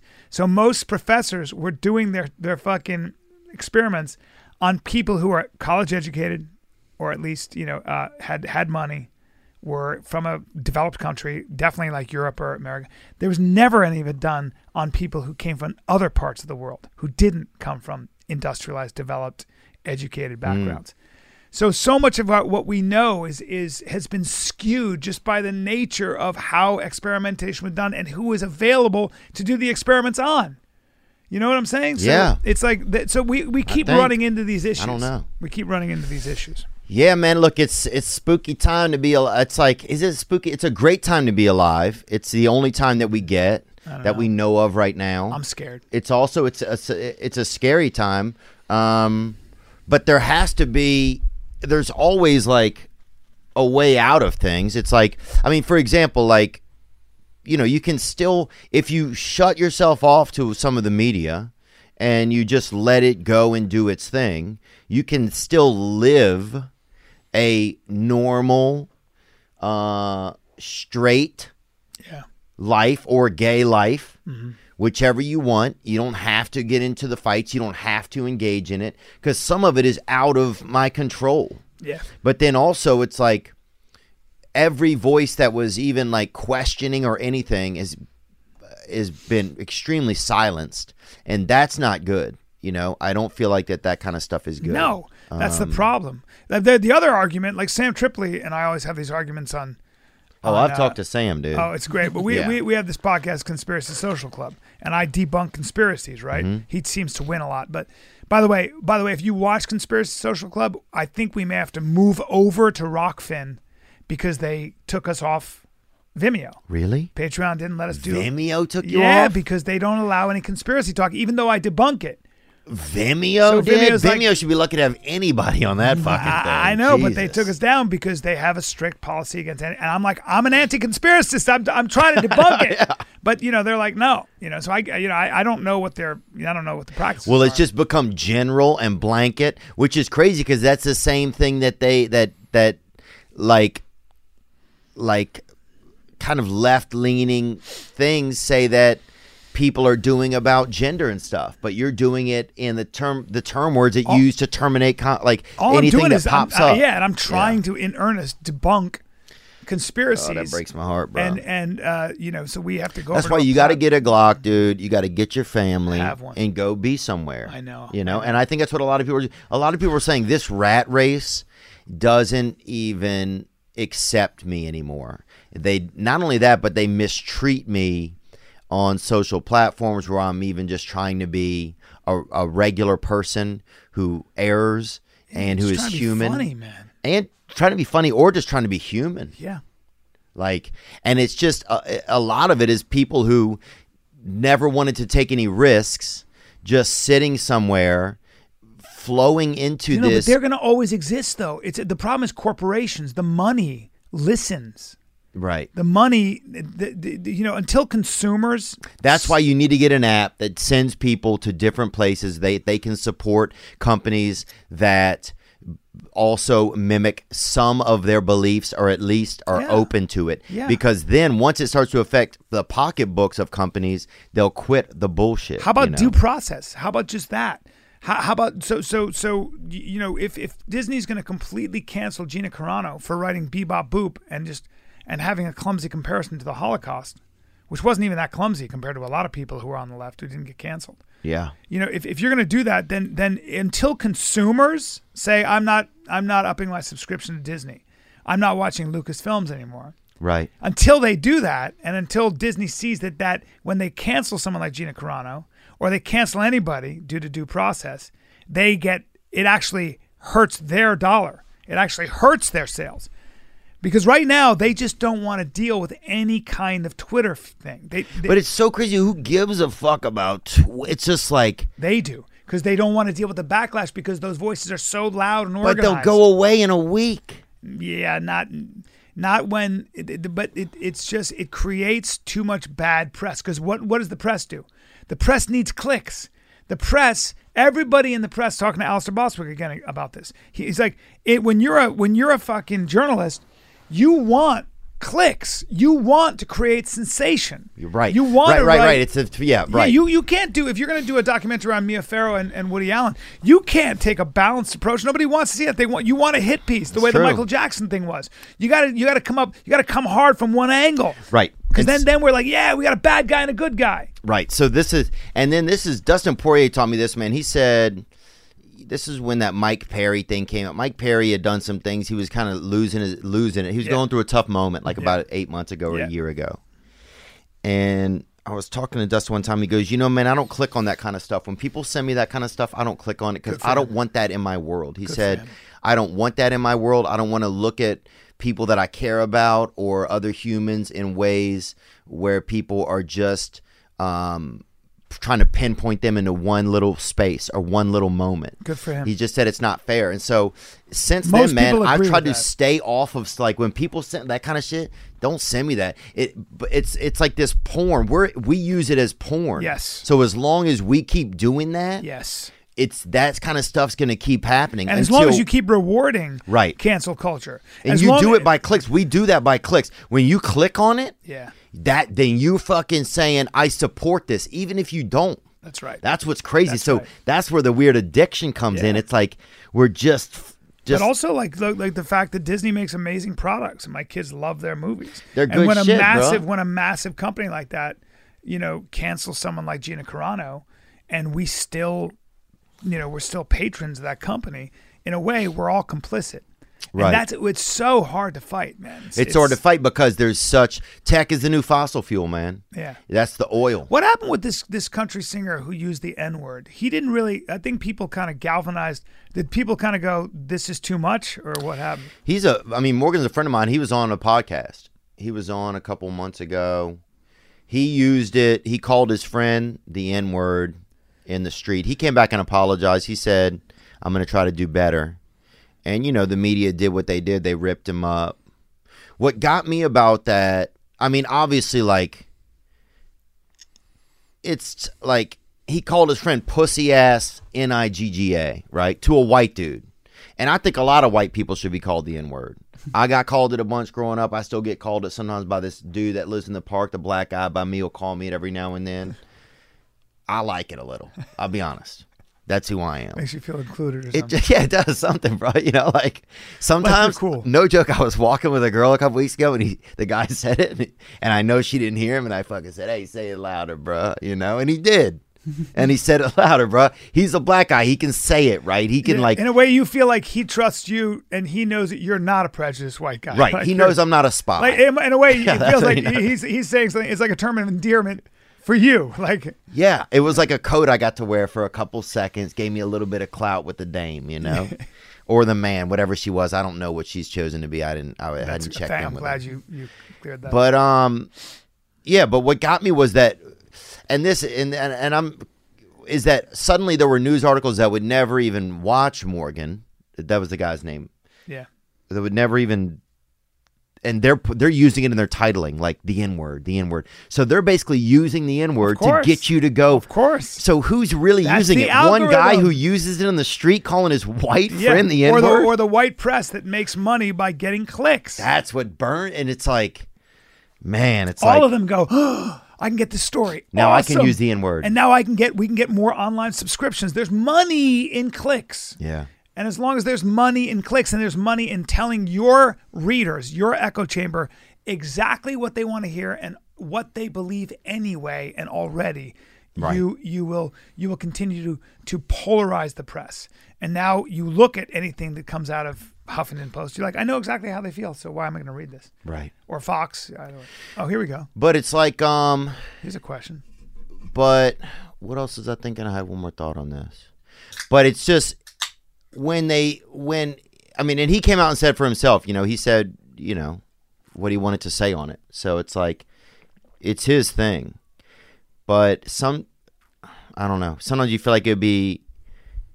It's just crazy how you can go and buy the on certain platforms. You can buy the N word and listen to it. you know, you can pay two dollars for it, dollar ninety nine for a song, and go listen. Oh yeah.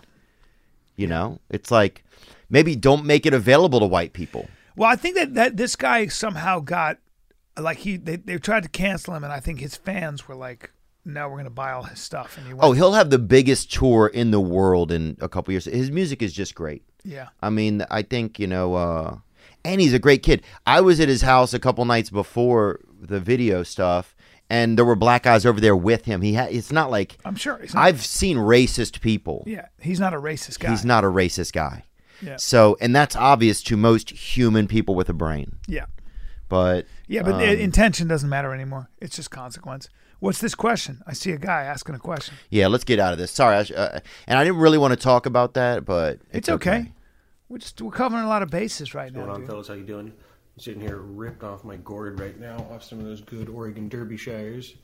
And got a question for you. if you had to give each other three compliments that didn't have anything to do with comedy or a mullet, what would they be? It's a hockey haircut, first of all. That's good. That's a great question. Three compliments that had nothing to do with comedy or the mullet. I would say this. Uh, you want to? Uh, who goes first, Nick? Uh, Bryan, Okay, go fine. go one, go every other. Fine, I'm your boss, but Bryan. I would Joking, I'm say just joking. I'm just joking.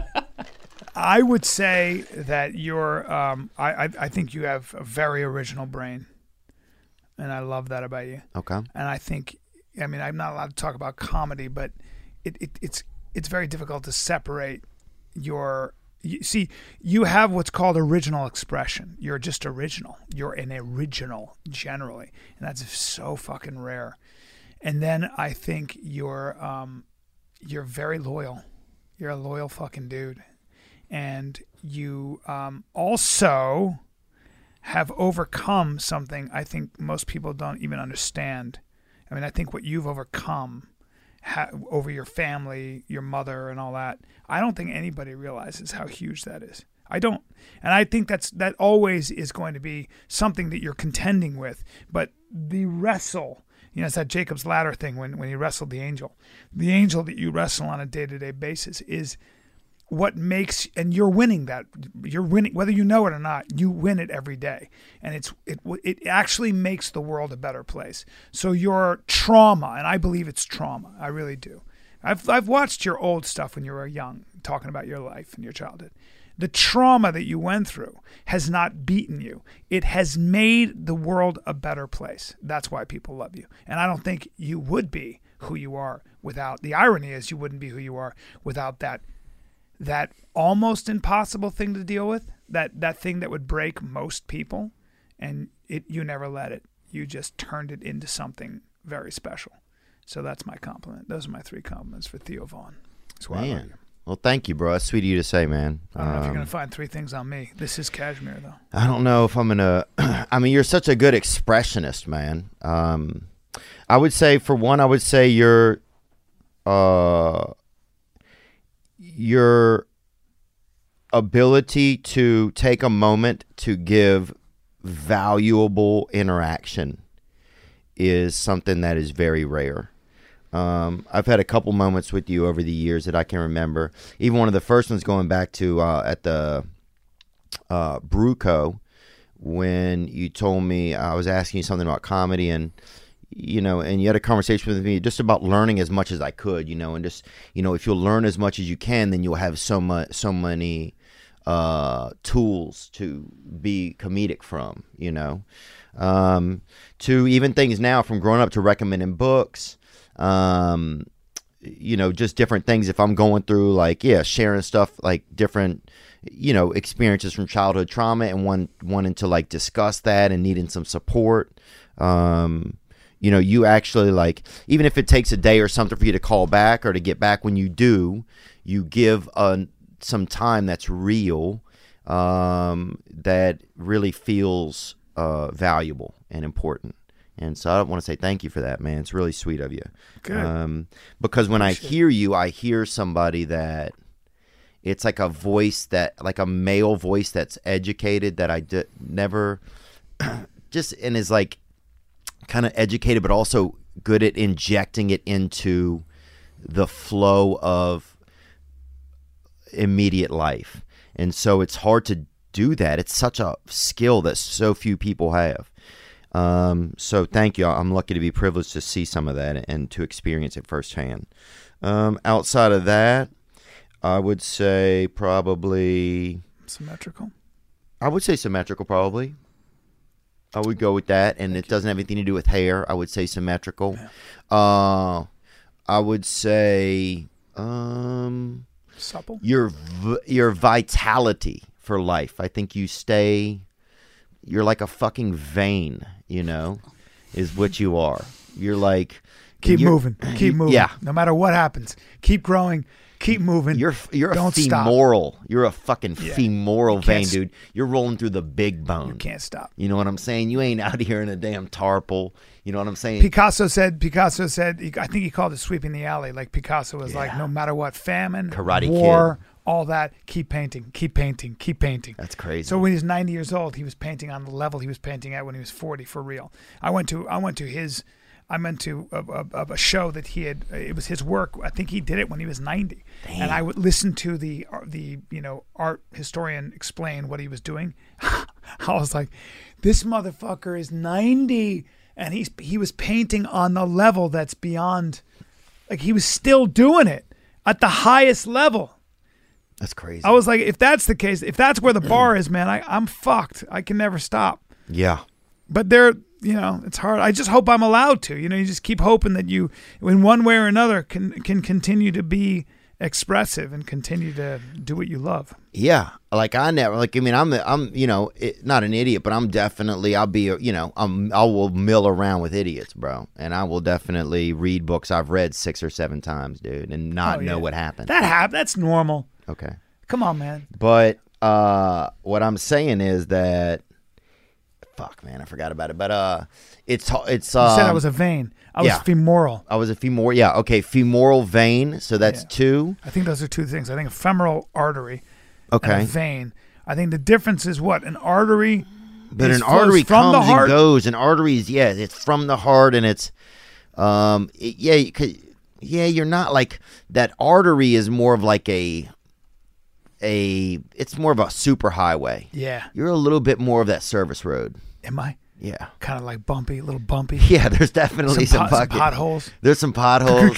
There's some zoning issues. You can't be you can't be a smooth highway and be a comic. No, you can't. You gotta Right. have you gotta have all you gotta have some plaque up in There's that some bitch. left turns. There's yeah, some fucking yeah, yeah, dead yeah. ends. You got some varicose shit. You got some Yeah. backed up, Yeah. some backed up like coagulated blood and shit. There's shit. some plavicid in the fucking. Uh, there's yeah, I don't even know what plavicid is, but you got to have some shit you can't identify. There's big pharma is fucking starting to play a role what's with in the this. plavicid in there? Like, what the fuck is that? We don't know. We don't know, but put on your mask because we got to get through this shit right now. Your Shit. grandparents are dying. Jim Breuer has this great bit now. He's just like, saw him. grandmother's dying. It's like he's fucking impersonating a Nazi. Fucking, I love him. I love. Yeah, you know, as you get older, I'll tell you this: I'm a lot older than you, and you get less sure of of uh, any kind of a truth. Really? In a way, Now that's another thing I was going to ask you. How does aging happen in your beliefs and in your thoughts? Like, what starts to happen? you you know, I I tend to become more. Um, I tend to become more compassionate for people who have a totally different point of view than I do. Right? Wow. So I'm I'm a white straight male, Mm-hmm. right? Fine. I'm not saying you have it easy if you're a white straight male. I'm not saying, but I'm saying that if I was a black woman, if I was uh, if I was an, a Native American from or an, an indigenous person, a First Nation person from Winnipeg, if I was uh, from a small Indian village in the south of India, I would have a very different point of view That's true. on the world, on what's right, on what's wrong, on what's fair, what's unfair, on what I was afraid of, what I wasn't afraid of. If I was a black man, for the most part, even if I had money, even if I was privileged with an education, Yeah. if I drove by, I know this. If I was driving by two white cops, okay, maybe not now, but certainly nine months ago, Right. I would have turned my music down. I would have put my glasses on. I might have rolled my window down. Set my wallet on the dashboard. Whatever it is, Right. right? Whatever it is. A little bit like the way we talk now about anything that's that's considered politically incorrect. We're now aware that big tech might shut us off. Right. That was what it's like. That's what it was like always. So as I get older and I read more and I and I try to take that perspective of I don't know, it tends to make me a little bit more compassionate and a little less attached to my cognitive beliefs because I know how my brain works. Right. It's from reading. My brain works like this. I'm an emotional creature. So I have a set of beliefs mm-hmm. that were given to me by people I loved, like my mother and my father, like the culture I come from And media. like what worked for me and media, right? So I have a set of beliefs like this. And so what happens is when you have that set of beliefs, you're going to try to find evidence to support your beliefs.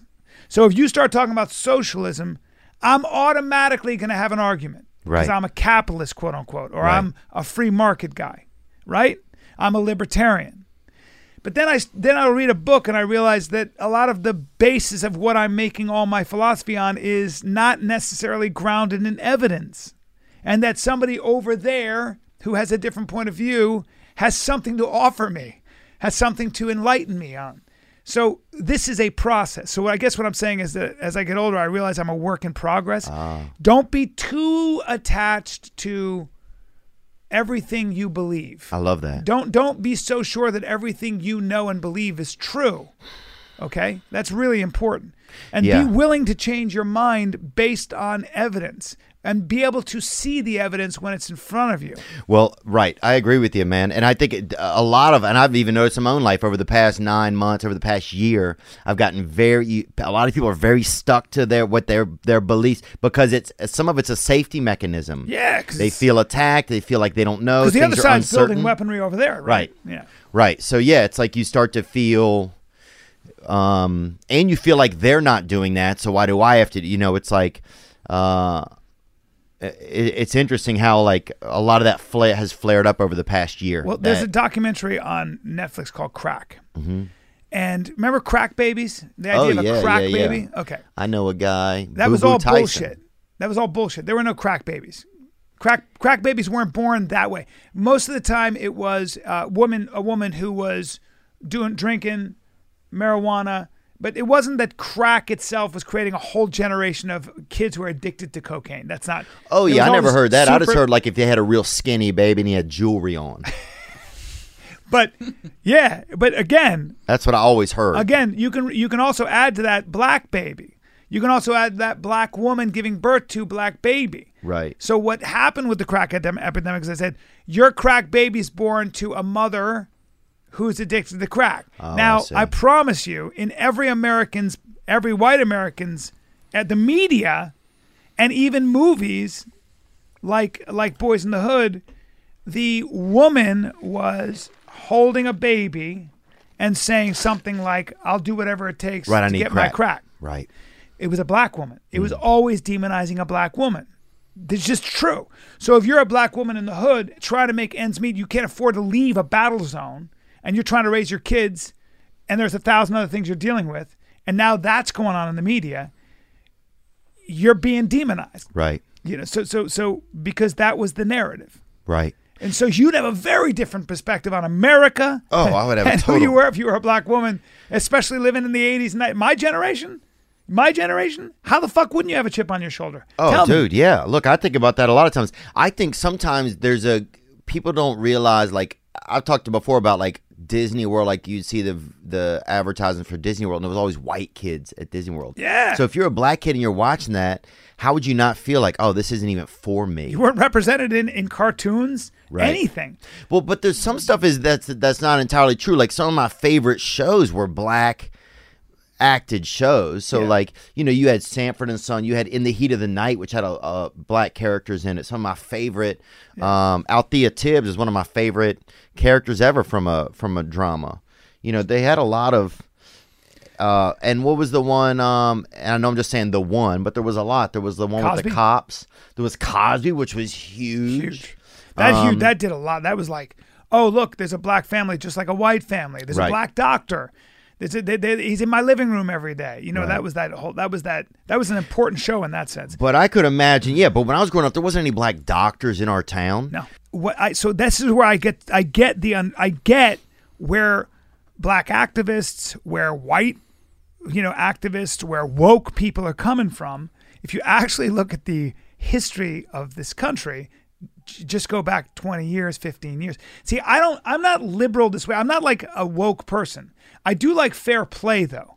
And Oh, if you show me, if 100%. you show I've me where always wanted something's fair not play. fair, if you show me where something's not fair, Oh, I, I go.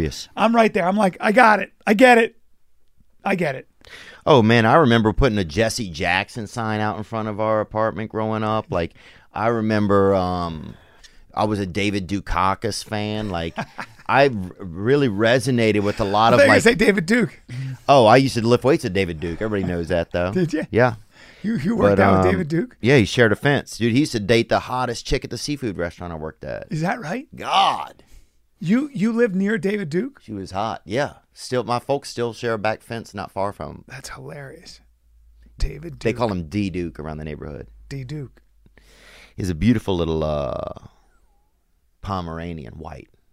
I will say that, but Yeah, that would make sense. um, Here we but go. yeah, there's just a lot to it, man. There's a lot to it. But yeah, to think that, I think the part that gets me a lot of times, it's people. It's it's people have now become like it's like people use the woke stuff for clout and it's not even about the argument anymore and then i also start to see i i've always thought about like equality fairness i see a lot of like black supremacy jewish supremacy i see some people uh you know um indian supremacy I I see a lot. Of, I don't like Asian sup- privilege. I don't like supremacy. Yeah. I don't like it. Anytime when people start to get stuff into supremacy, Marcellus Wiley was that that guy's name? He had a great quote about it a while back. Um, that's the part where it starts to make me feel angry, bruh. I don't like any type of supremacy, bruh. Like, um, it just because then it's not about everybody anymore. Well, you're assigning something called group guilt. What you're doing is you're saying that entire group is guilty.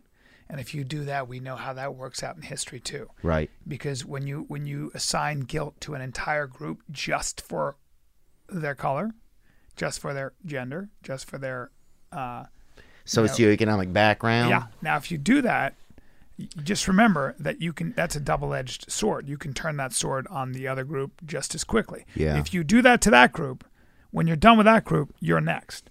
You know, and and so and and what happens is if you have group guilt, then you usually have to have a group that rectifies that guilt. Hmm. And one need only look at the world today, forget history, and see how that works out for people who are assigned group guilt. They're killed, they're jailed, they're put in concentration camps.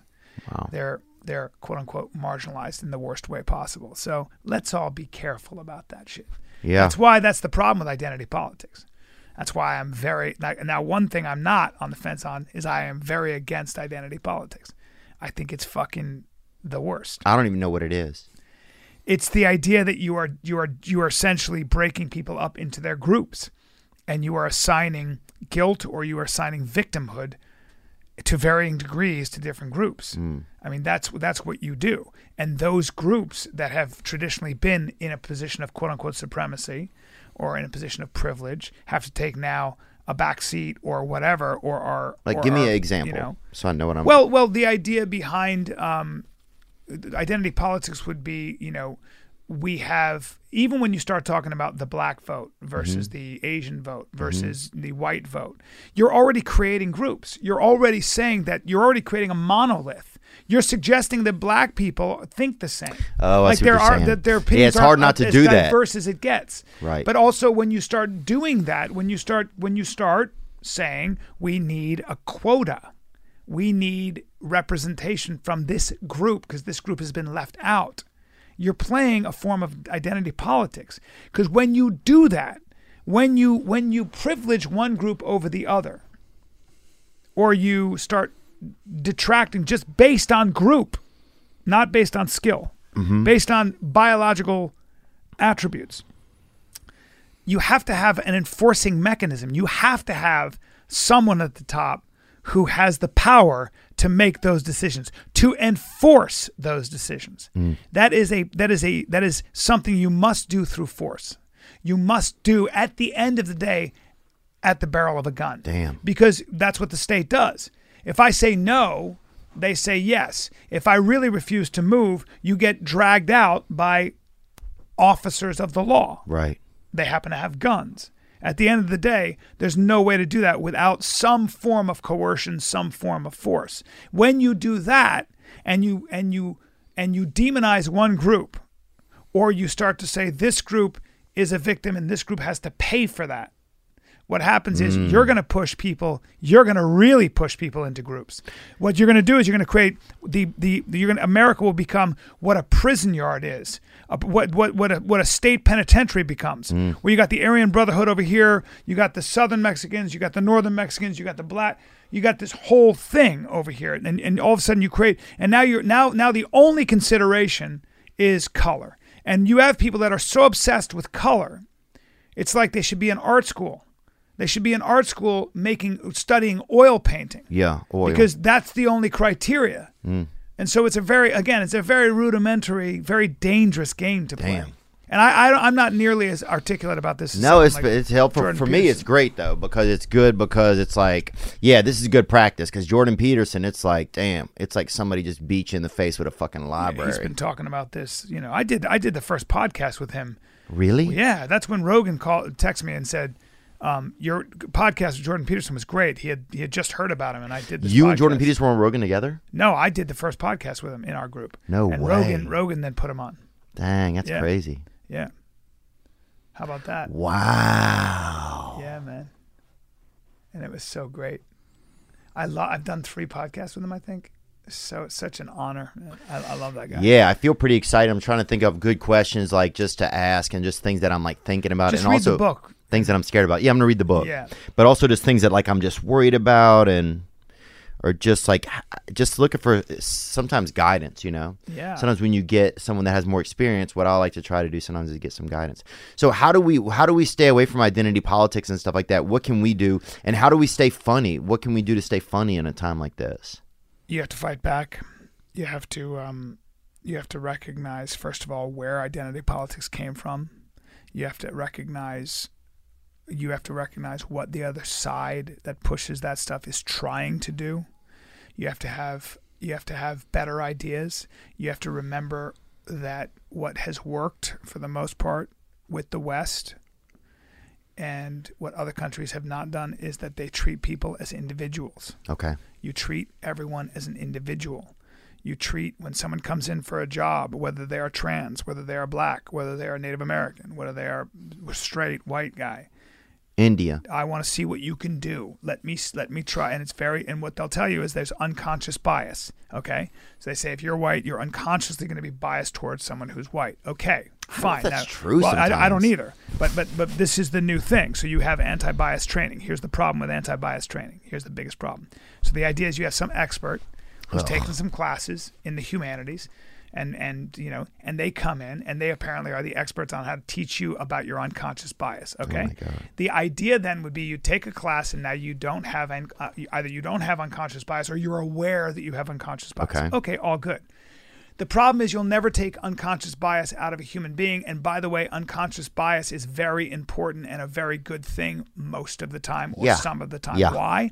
If somebody has shifty eyes and clammy hands, I'm not fucking They're on loaning coke. you money or I'm not going to hire you for the job because you're sketchy. I can't explain why. Yeah. But you give my gut, you give my gut, my intuition, uh, the notion that you ain't no good. Yeah. And, and I need that because that's how I keep my money. That's how I keep safe. That's how I keep That's my how- family safe. Yeah, well, that's how women keep from fucking keep stay stay safe when they see a guy who's t- something something's over there. So my mother told me that one time. She goes, "There was a guy, and the way he was standing, I knew he was he was looking to get jump me. I mm-hmm. knew he was looking to rape me." Oh yeah. And so my mother was like, she just she got a bad feeling and turned and walked the other way. Mm. And blah blah blah. So so we need our unconscious Yeah, you can't walk into a dark alley filled with people like bad wolves and just be like, maybe they're good wolves. You know, the guy at the at the at the meeting said maybe they're good wolves. Give them a chance. One of them is loading a gun and chiseling your name into the side well, of it. This is where critical race theory comes in. This is the, this is all comes out of the same idea that it's not enough to be not racist. You have to be actually actively tearing down the institutions that have given us the longest standing democracy in the history of the world. You got to start tearing down institutions. Dude, I grew up like around- the nuclear family apparently is bad now. Yeah, that's insane, and that's what's causing a lot. I mean, a lot of it is people don't have any faith anymore. There's nothing. There's nowhere to turn. We could go into all of it. It- yeah, it's it's being talked about at least, and even even a couple of knuckleheads like us are actually talking about it. Fuck this. Let's But get back I didn't. To I wanted to get into something funny. I fucked up. No, no, it's all good. This could be funny. I don't know. Okay, here's a guy right here, and this guy might be black, might be white. This dude might be Jehovah's Witnesses. He's a composite man. What up, Theo? Bryan, Bry Guy, the original kid, Callen. Gang. Yeah, Bry. We just all want to know, probably. Um, you spent a lot of time away. We all, me personally, missed you. I'm sure a lot of other people did too. And I think we're just all really curious. Like, what did you do during that time? Like, I uh, what happened? Like, give us an update. I think we're all really wanting to know how you spent that time. Your gang. Yeah, what have you been doing, Bryan? great question. Starting a podcast with Steve Byrne, Big and Hungry podcast. Big and hungry, yeah. Which I was on, Yes, you were. Yes, which is were. awesome. Drops every Monday. When's our episode coming out? Uh, I think I think this Monday. Okay. And it's fucking hilarious. Okay, you killed cool, it. cool, cool. And Thank then you guys we for got having me on. Yep, that's Big and Hungry. Anywhere you find podcasts. Uh, I've been doing the Conspiracy Social Club with Sam Tripoli twice a week, and that's been interesting because now we might have to move over to another platform, Rokfin, because we too hot. We too hot. We come it's too hot the for. Vimeo? Yeah. But that's good. Maybe something like Rokfin starts up. Yeah. I wish we would all start our own platform, but yeah. You know? And I just kept, you know, I was dealing with a lot of shit, so I just kept. I worked out every day, and I just Did you? yeah, and I just be, tried to become a better father. And uh, you know, I was I was going through a divorce, but that that ended very amicably because me and my ex get along really well, and we we uh, we raised the kids together, and and we didn't need like a, we didn't need courts, and you know, Thank we God. needed we needed we did some lawyer stuff just to because it's detailed, but other than that, we were we we we did it great, and I'm proud of that, and I'm proud of her for that. We we we, we ended it really really well, and because the kids are our priority, and then. Uh, and then I don't know, man. I just fucking I brushed up on my kung fu. Did you? Uh, yeah, dude. There's something about that staying physically active. How important yeah. uh was that, man? It's called communicating with your body. That's what you do. So when you do a sport or you do anything, you're communicating with your body. You you you, you know, it only gets harder as you get older. Oh, right? yeah, yeah. But that's almost the point. Like embracing the Mm. suck. You don't have to work out an hour, dude. You can fucking lift for 20 minutes and kill yourself. I worked out for 15 minutes yesterday. I'm sore as fuck. But but the way you do it is is what matters. But then you do a sport. Get good at something, man. I always say this to people if you're uh, young. Get good. I don't give a fuck if it's salsa dancing. If you get really good at salsa dancing, it will open up a whole world for you. If you get really good at jujitsu, if you get really good at the flute, I don't give a fuck what it is. If you get really good at anything Mm-hmm. that that requires like practice on a daily basis, the answers lie there. Yeah, and then you're going to come in contact with other people who have gotten really good at things, and you're going to be introduced to so many more things then, and some, and you're going to learn from the best. It's just there is something that's so valuable about, yourself. just having spent some time doing things. Man, I've been trying to get into jujitsu more, you know, um, and I'm really enjoying it. I'm a white belt, currently Mm-hmm. white belt. Wipeout Nation. White Belt Nation, dude. Also, Hard Scarf Club, and um, I uh, I'm looking to compete maybe at some point. That's great. I don't know if I'll compete this year, Yeah. but the hardest part people don't realize at my age, I have to do yoga probably four times a week Yeah. to stay in enough of a s- comfortable physical space Yeah. to then be able to go even to the jujitsu class. So it's like there's so much that has to happen outside of the place. Yeah. Yeah. Um, but I started eating liver, uh, liver crisps, like liver jerky, yeah. to get my. I mean, I fuck, dude. I got a damn menstrual cycle in the back of my throat half the week, dog. I'm fucking ready to go, son. Let's You fucking eat- go. straight up carnivore. Oh, I could spit in the air and a fucking wolf will show up and catch it. I'm ready to go. So Yeah. I've been trying to challenge myself a little bit more in that space. And then, yeah, some of that learning in jujitsu, it takes like the anger that's inside of me, it takes it out of my body. To be trapped by another man or young woman Mm-hmm. and not have any fucking recourse except to scream into the fucking abyss As they're as they're imposing their will on you. of a fucking gym where people are laughing You at me. You can't breathe. That's amazing. Oh, look at Theo Von getting tapped. Yeah. It's so good for you. Though. Look at him getting tapped by this bus girl from Olive Garden. over Yeah, here. man. Yeah. It's so good for you, though. Shit like that where you're not. I think that's the best thing you can do for your comedy. Oh, it's great. You practice shit that you're not good at, and you're having to like readjust your neural pathways and stuff. It's like doing LSD, man. All of a sudden, you're gonna be thinking about shit differently. Yeah. Like you're just not comfortable. Yeah. Being comfortable, comfort might be the wolf at the door. Comfort. Look, we've said it on oh, this this podcast before. Comfort will be your coffin, man. It really will, and it's crazy to think that. Yeah, it is. Um, you really know, is. And before we go, yeah, I, like I was a little bit nervous about having you on just because I know you kind of been through a lot over the past year. Has it been tough to like? Um, has it been? What's it been like for you, man? Terrible. Has it been? Yeah, the worst. Yeah. because you can't fight back. There's nothing you can do. Just the way it is. And like I, you know, it's very interesting because you get ready for whatever come what may in life, right? And then something comes along that you don't even know how to fight against. How the fuck do you fight something like that? How do you do? How do, how in the world do you? When you never in a million years thought something like that would happen, in a million years because you've tried to live your life the best, you know, Right. helping everybody. And I don't know. I can just only. I, I'm not. as- I'm not spiritual enough, but you got to just kind of figure out how to pivot. But it's real, and it's got lasting consequences, and it's it's true destruction. But the question is, who are you in destruction? Who are you when chaos hits? Who are you when everything is taken from you that you've built over 30 years? And um, I don't know, but I'm finding out.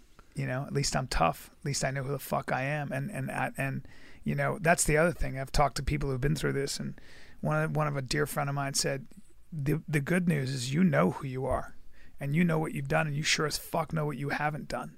And that's what's kept me going. Mm. That's why I keep moving. That's why I'm not quiet about things because I know who I am and I'm a good person.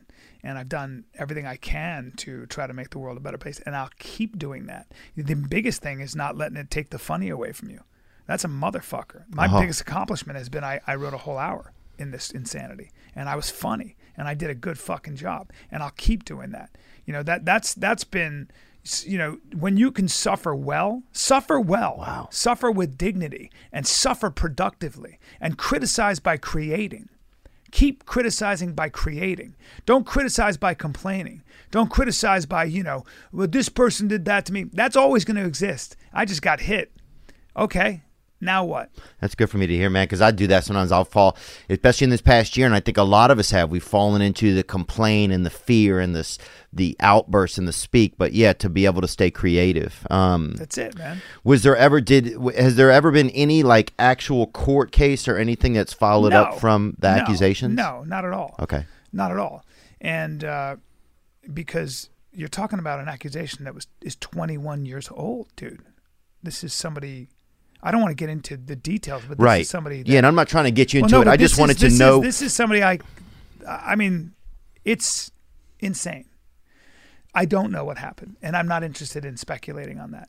Um, but there was never like a there hasn't been like a court case. There's not like no, a no, that- because absolutely not. Right, well, that's two of things. all- There's one thing if all, s- ready for this? I didn't do it. right, right, right. There's there's always that. The good news is right. I didn't do it, Uh, and that's right. that's and Oh, I mean you know I I'm always hesitant to say this, but the number of women and I put it in a Dropbox and I sent it to my lawyer and my my publicist. The number of women that have been in my life over the past 25 years that reached out without me doing anything. One of a couple of them are high profile who've gone through this stuff with Harvey Weinstein wow. the number of women that actually reached out to me and said, I can't believe this is happening to you, was so heartening to me. Mm. I put them all, all the texts, these people I hadn't heard from for 10 years, 15 years. When you hear from that many people, and, you know, And yet to hear I, someone I put your it all in, I have it all saved. I have it all saved. I have it all saved. It's pretty devastating. It's pretty cool to have that many people that you never even reached out to reach out to you. Then you have some people you haven't talked to in 10 and 15 years. and say, hey, you were a good guy. Like, I can't believe this is happening to you. In a, uh, and I'll be a witness for you. Wow. You know, that's like, you know, that that's that's what I hold on to. Those Yeah. kinds of things. But sometimes when somebody writes an article, it never goes away.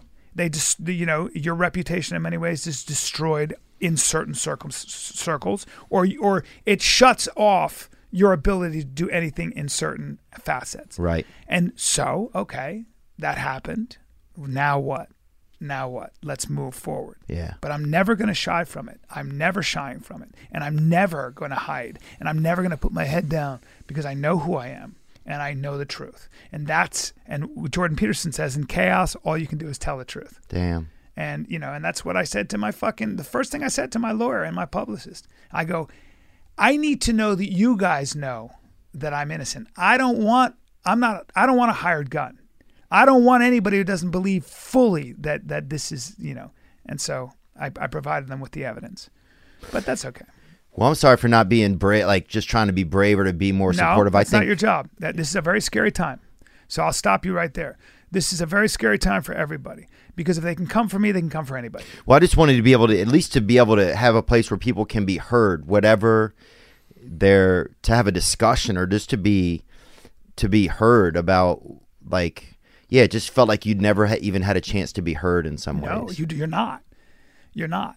You know, it's it's just it's it's we have built a world where due process doesn't exist. We have built a world where, like it or not, and there's arguments on both sides, where allegations alone ruin everything.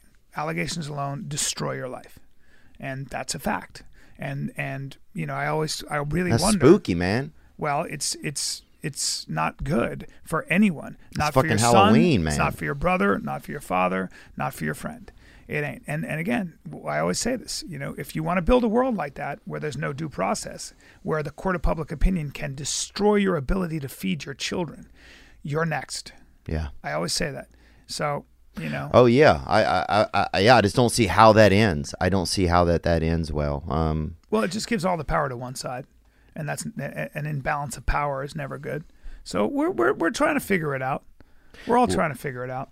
well, yeah, I appreciate you being here today, man, and making me feel, you know, and just, you know, talking to me about it, and and also just talking about just whatever, man. You know, I love I've always, ins- I've always felt like you've instilled power in me, man. As a- Really? yeah, I really do. Well, I believe in you, and you're worth it. And I always tell you that when you get down on yourself, you're fucking important. You're important, my friend.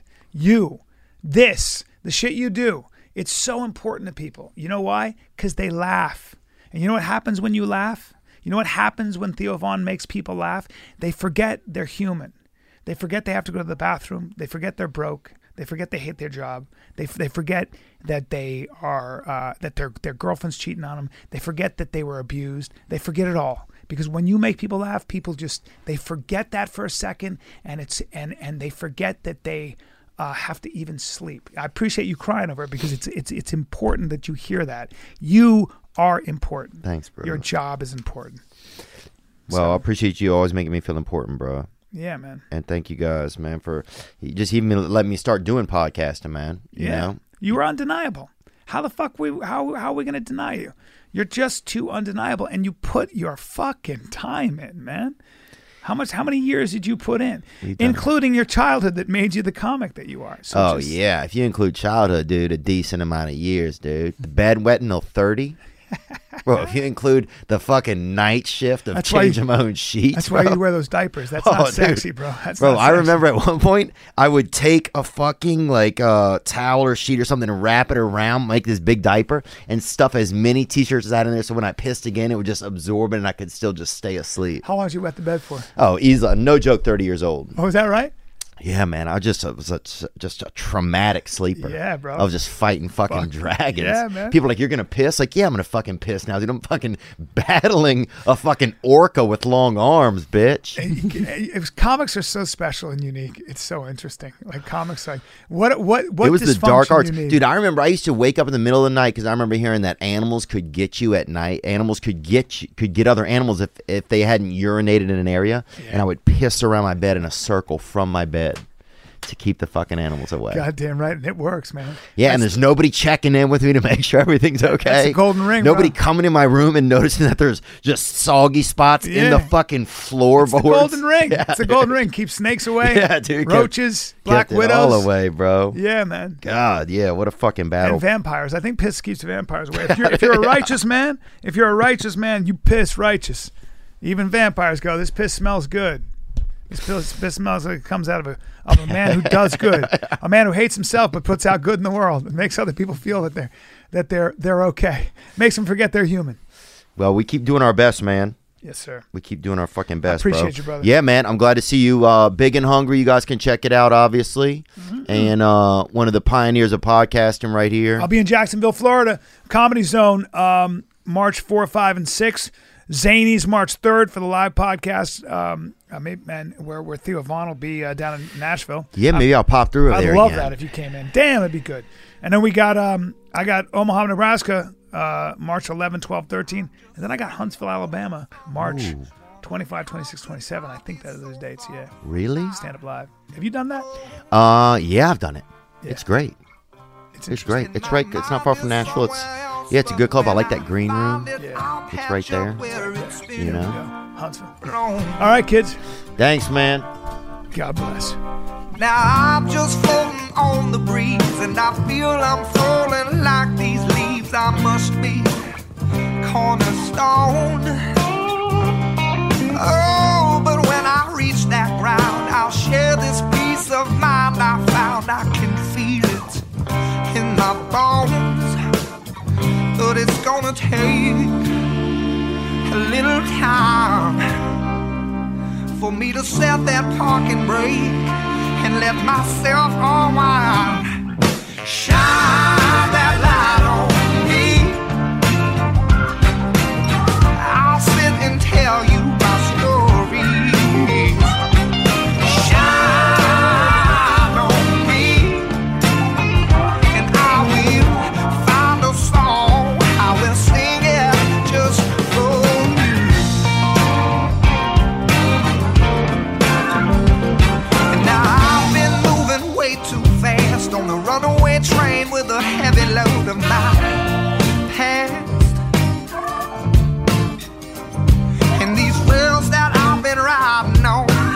so thin that they're damn near gone. I guess